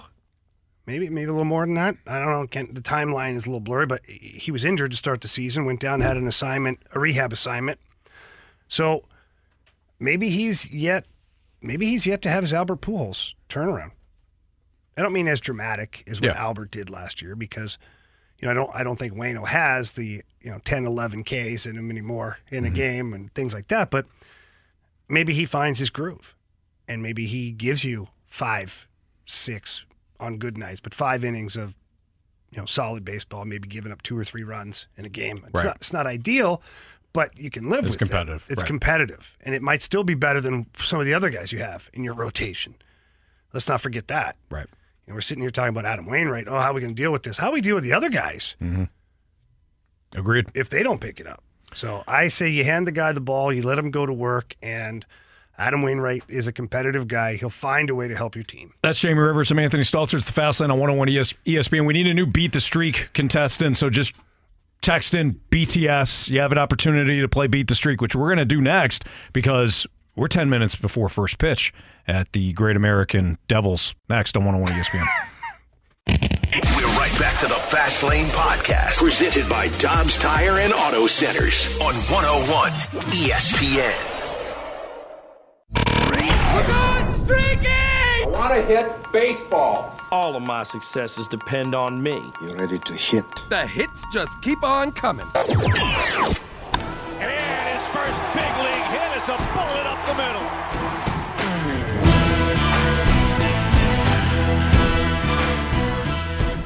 All right, we're three minutes away from first pitch at the Great American Ballpark in Cincinnati, where Steven Matz will take on Ben Lively. And we have Jason, who's joining us for a new Beat the Streak after our guy Robert yesterday unfortunately had Nolan Arenado. And boy, what a way to go out. Arenado gets tossed midway through that game. So Jason now joins us. What's up, Jason?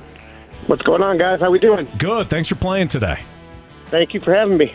All right, Jamie, you have the longest streak, I believe. March, you want to give us a quick quick update?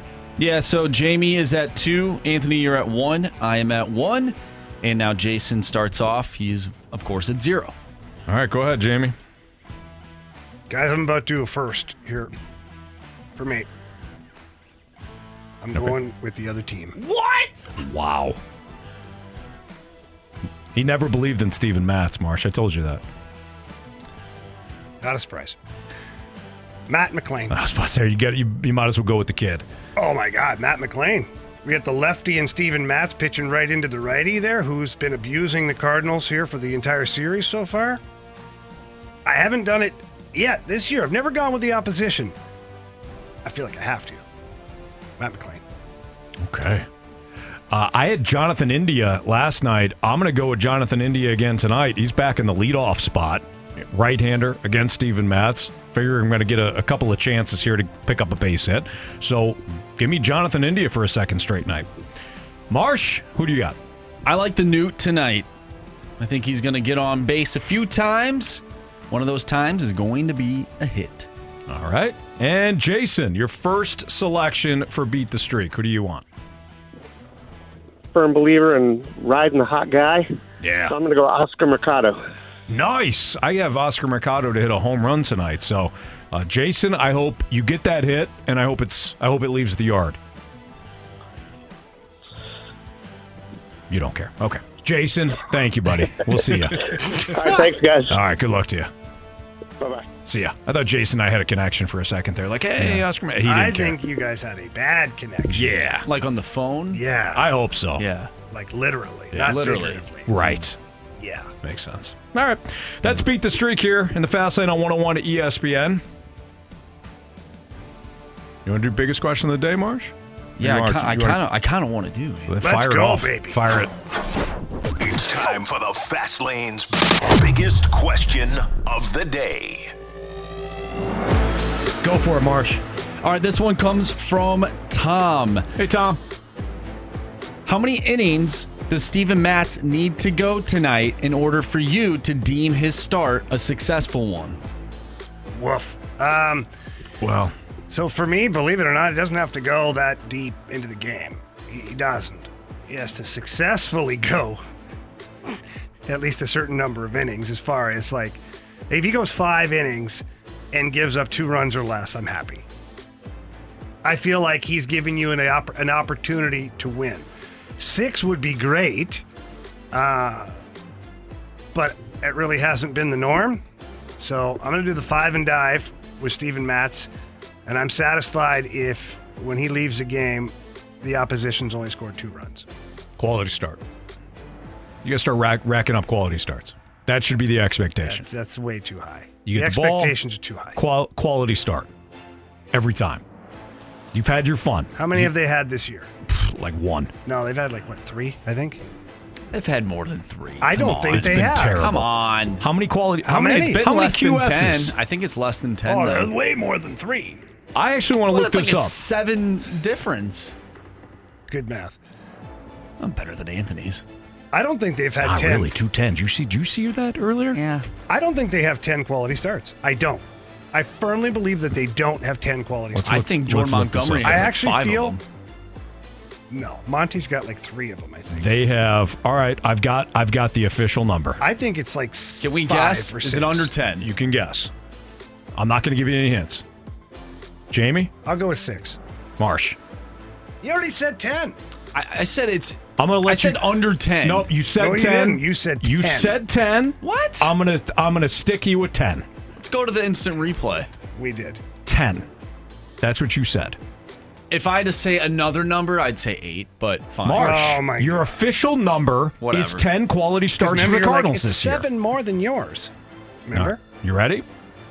Jordan Montgomery has five quality starts this year. Miles Mikolas has three quality starts this year. Flaherty has at least one. Adam Wainwright has zero quality starts. Matthew Liberatore in his one start, not quality. Steven Matz zero quality starts. That leaves Jack Flaherty. Jack Flaherty, two quality starts for a total of 10. Ah! 10 Wow. quality starts for the Cardinals. Half of them belong to Jordan Montgomery. Good job, Marshy. Good job. Now I did go back on it though, because you sort of peer pressured me into. I was trying to force you to stick with 10. Oh, I should have picked up on that. So they've played 50 games. That's still not great. They played 50 games. They got 10 quality That's so starts. sad. That's why I was bringing it That's up. That was my whole point. In the whole damn That's thing. terrible. And you're like, they got to rip out quality starts. Yeah, they do. They're getting one quality start, what, every five games. Hey, Jamie, they've had their fun. The starting pitching staff, they've had They- their fun. They've been that fun? terrible. They've been terrible. You're done now. You got to pick up quality starts. So that's the expectation. That's it. You're just going to tell them? That's it. yeah. That should work. Words matter more than anything. Okay? Don't actions actually mean more than words? No, it's a myth. It's a myth, and you know it, Marsh. It's about words. Steven Matz, quality start. Let's go. Who got the base hit? Somebody's on base already for the Cardinals. Uh, Paul Goldschmidt is on base. Anybody have Goldie? For a hit? Yeah. No. No. No. Okay. No, we suck. Gorman's up next. Slam a lemma ding dong. Nah, it's gonna Probably. Get all the way down to Oscar Mercado, and then he's gonna go Yabo. Oh, sure. Yeah, the nine hole. What you missed, credit. It doesn't matter what hole you're in. It just matters. Yeah, sometimes it matters. You know what? It does matter. It absolutely matters. All right, what you missed next on 101 ESPN. We're right back to the Fast Lane Podcast, presented by Dobbs Tire and Auto Centers on 101 ESPN.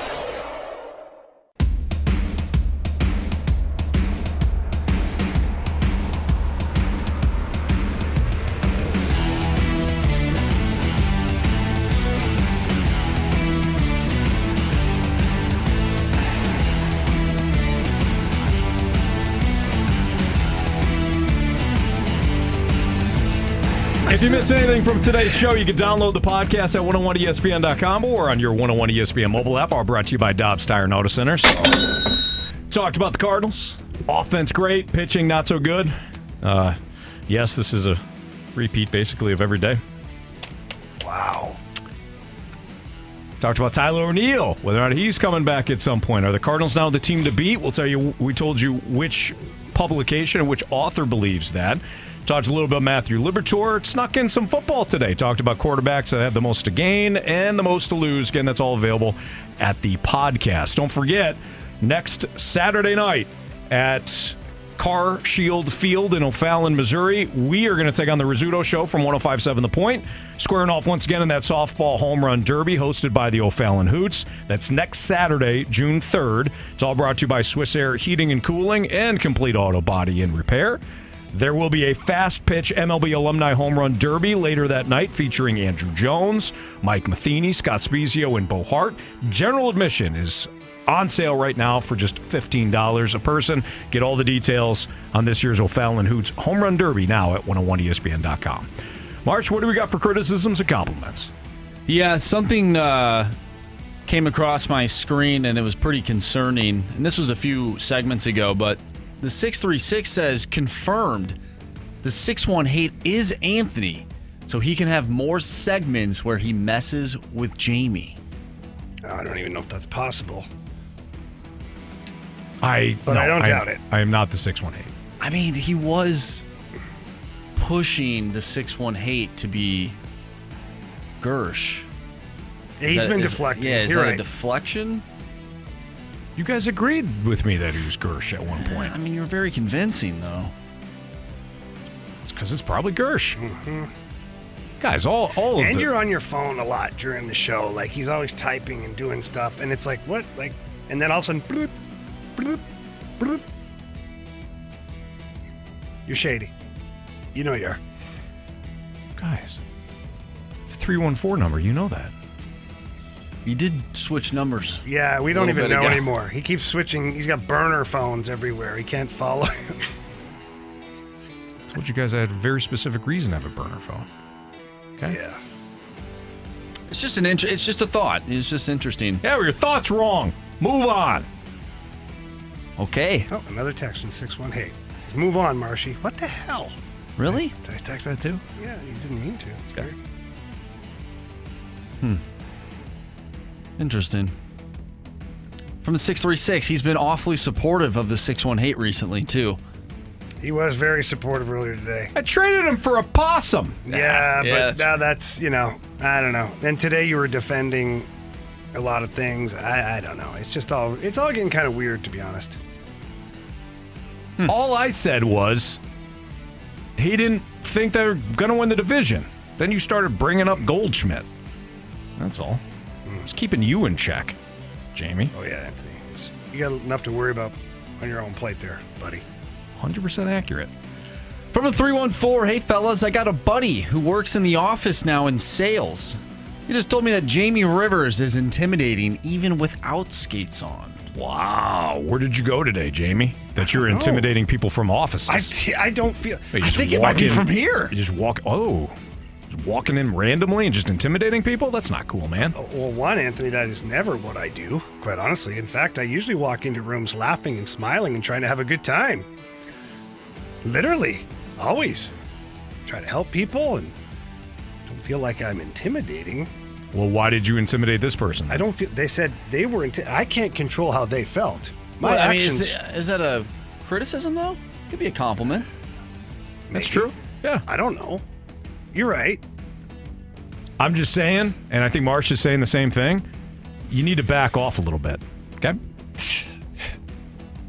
Just try to be nice. Try to be helpful for people to people, and just you know, calm your face down every once in a while. Okay. I think that's what uh, that's what we're all saying. Ah, I So if you could try to do that, that'd be Right, that'd you know be what, really Anthony? helpful. You're right. I'm just a ho- horrible person. I'll do a little bit better. Okay. No, I didn't say that, Jamie. I just said uh, be better. That's all. The 636 says it's probably Action Jackson. That actually makes sense. Piddles? Yeah. That might be. Every now and then I buzz the tower on Piddles. Yeah. Nice guy though. Keep him in check. Super nice guy. All right. That'll do it for us. We have Panthers Hurricanes game 4 pregame at 6:30. Before that though, instant replay from 6 to 6:30 for Andrew Marsh and Jamie Rivers. I'm Anthony Stalter. Go Cards. We'll be back tomorrow at 2 o'clock. See ya. You've been listening to the Fast Lane Podcast, presented by Dobbs Tire and Auto Centers on 101 ESPN.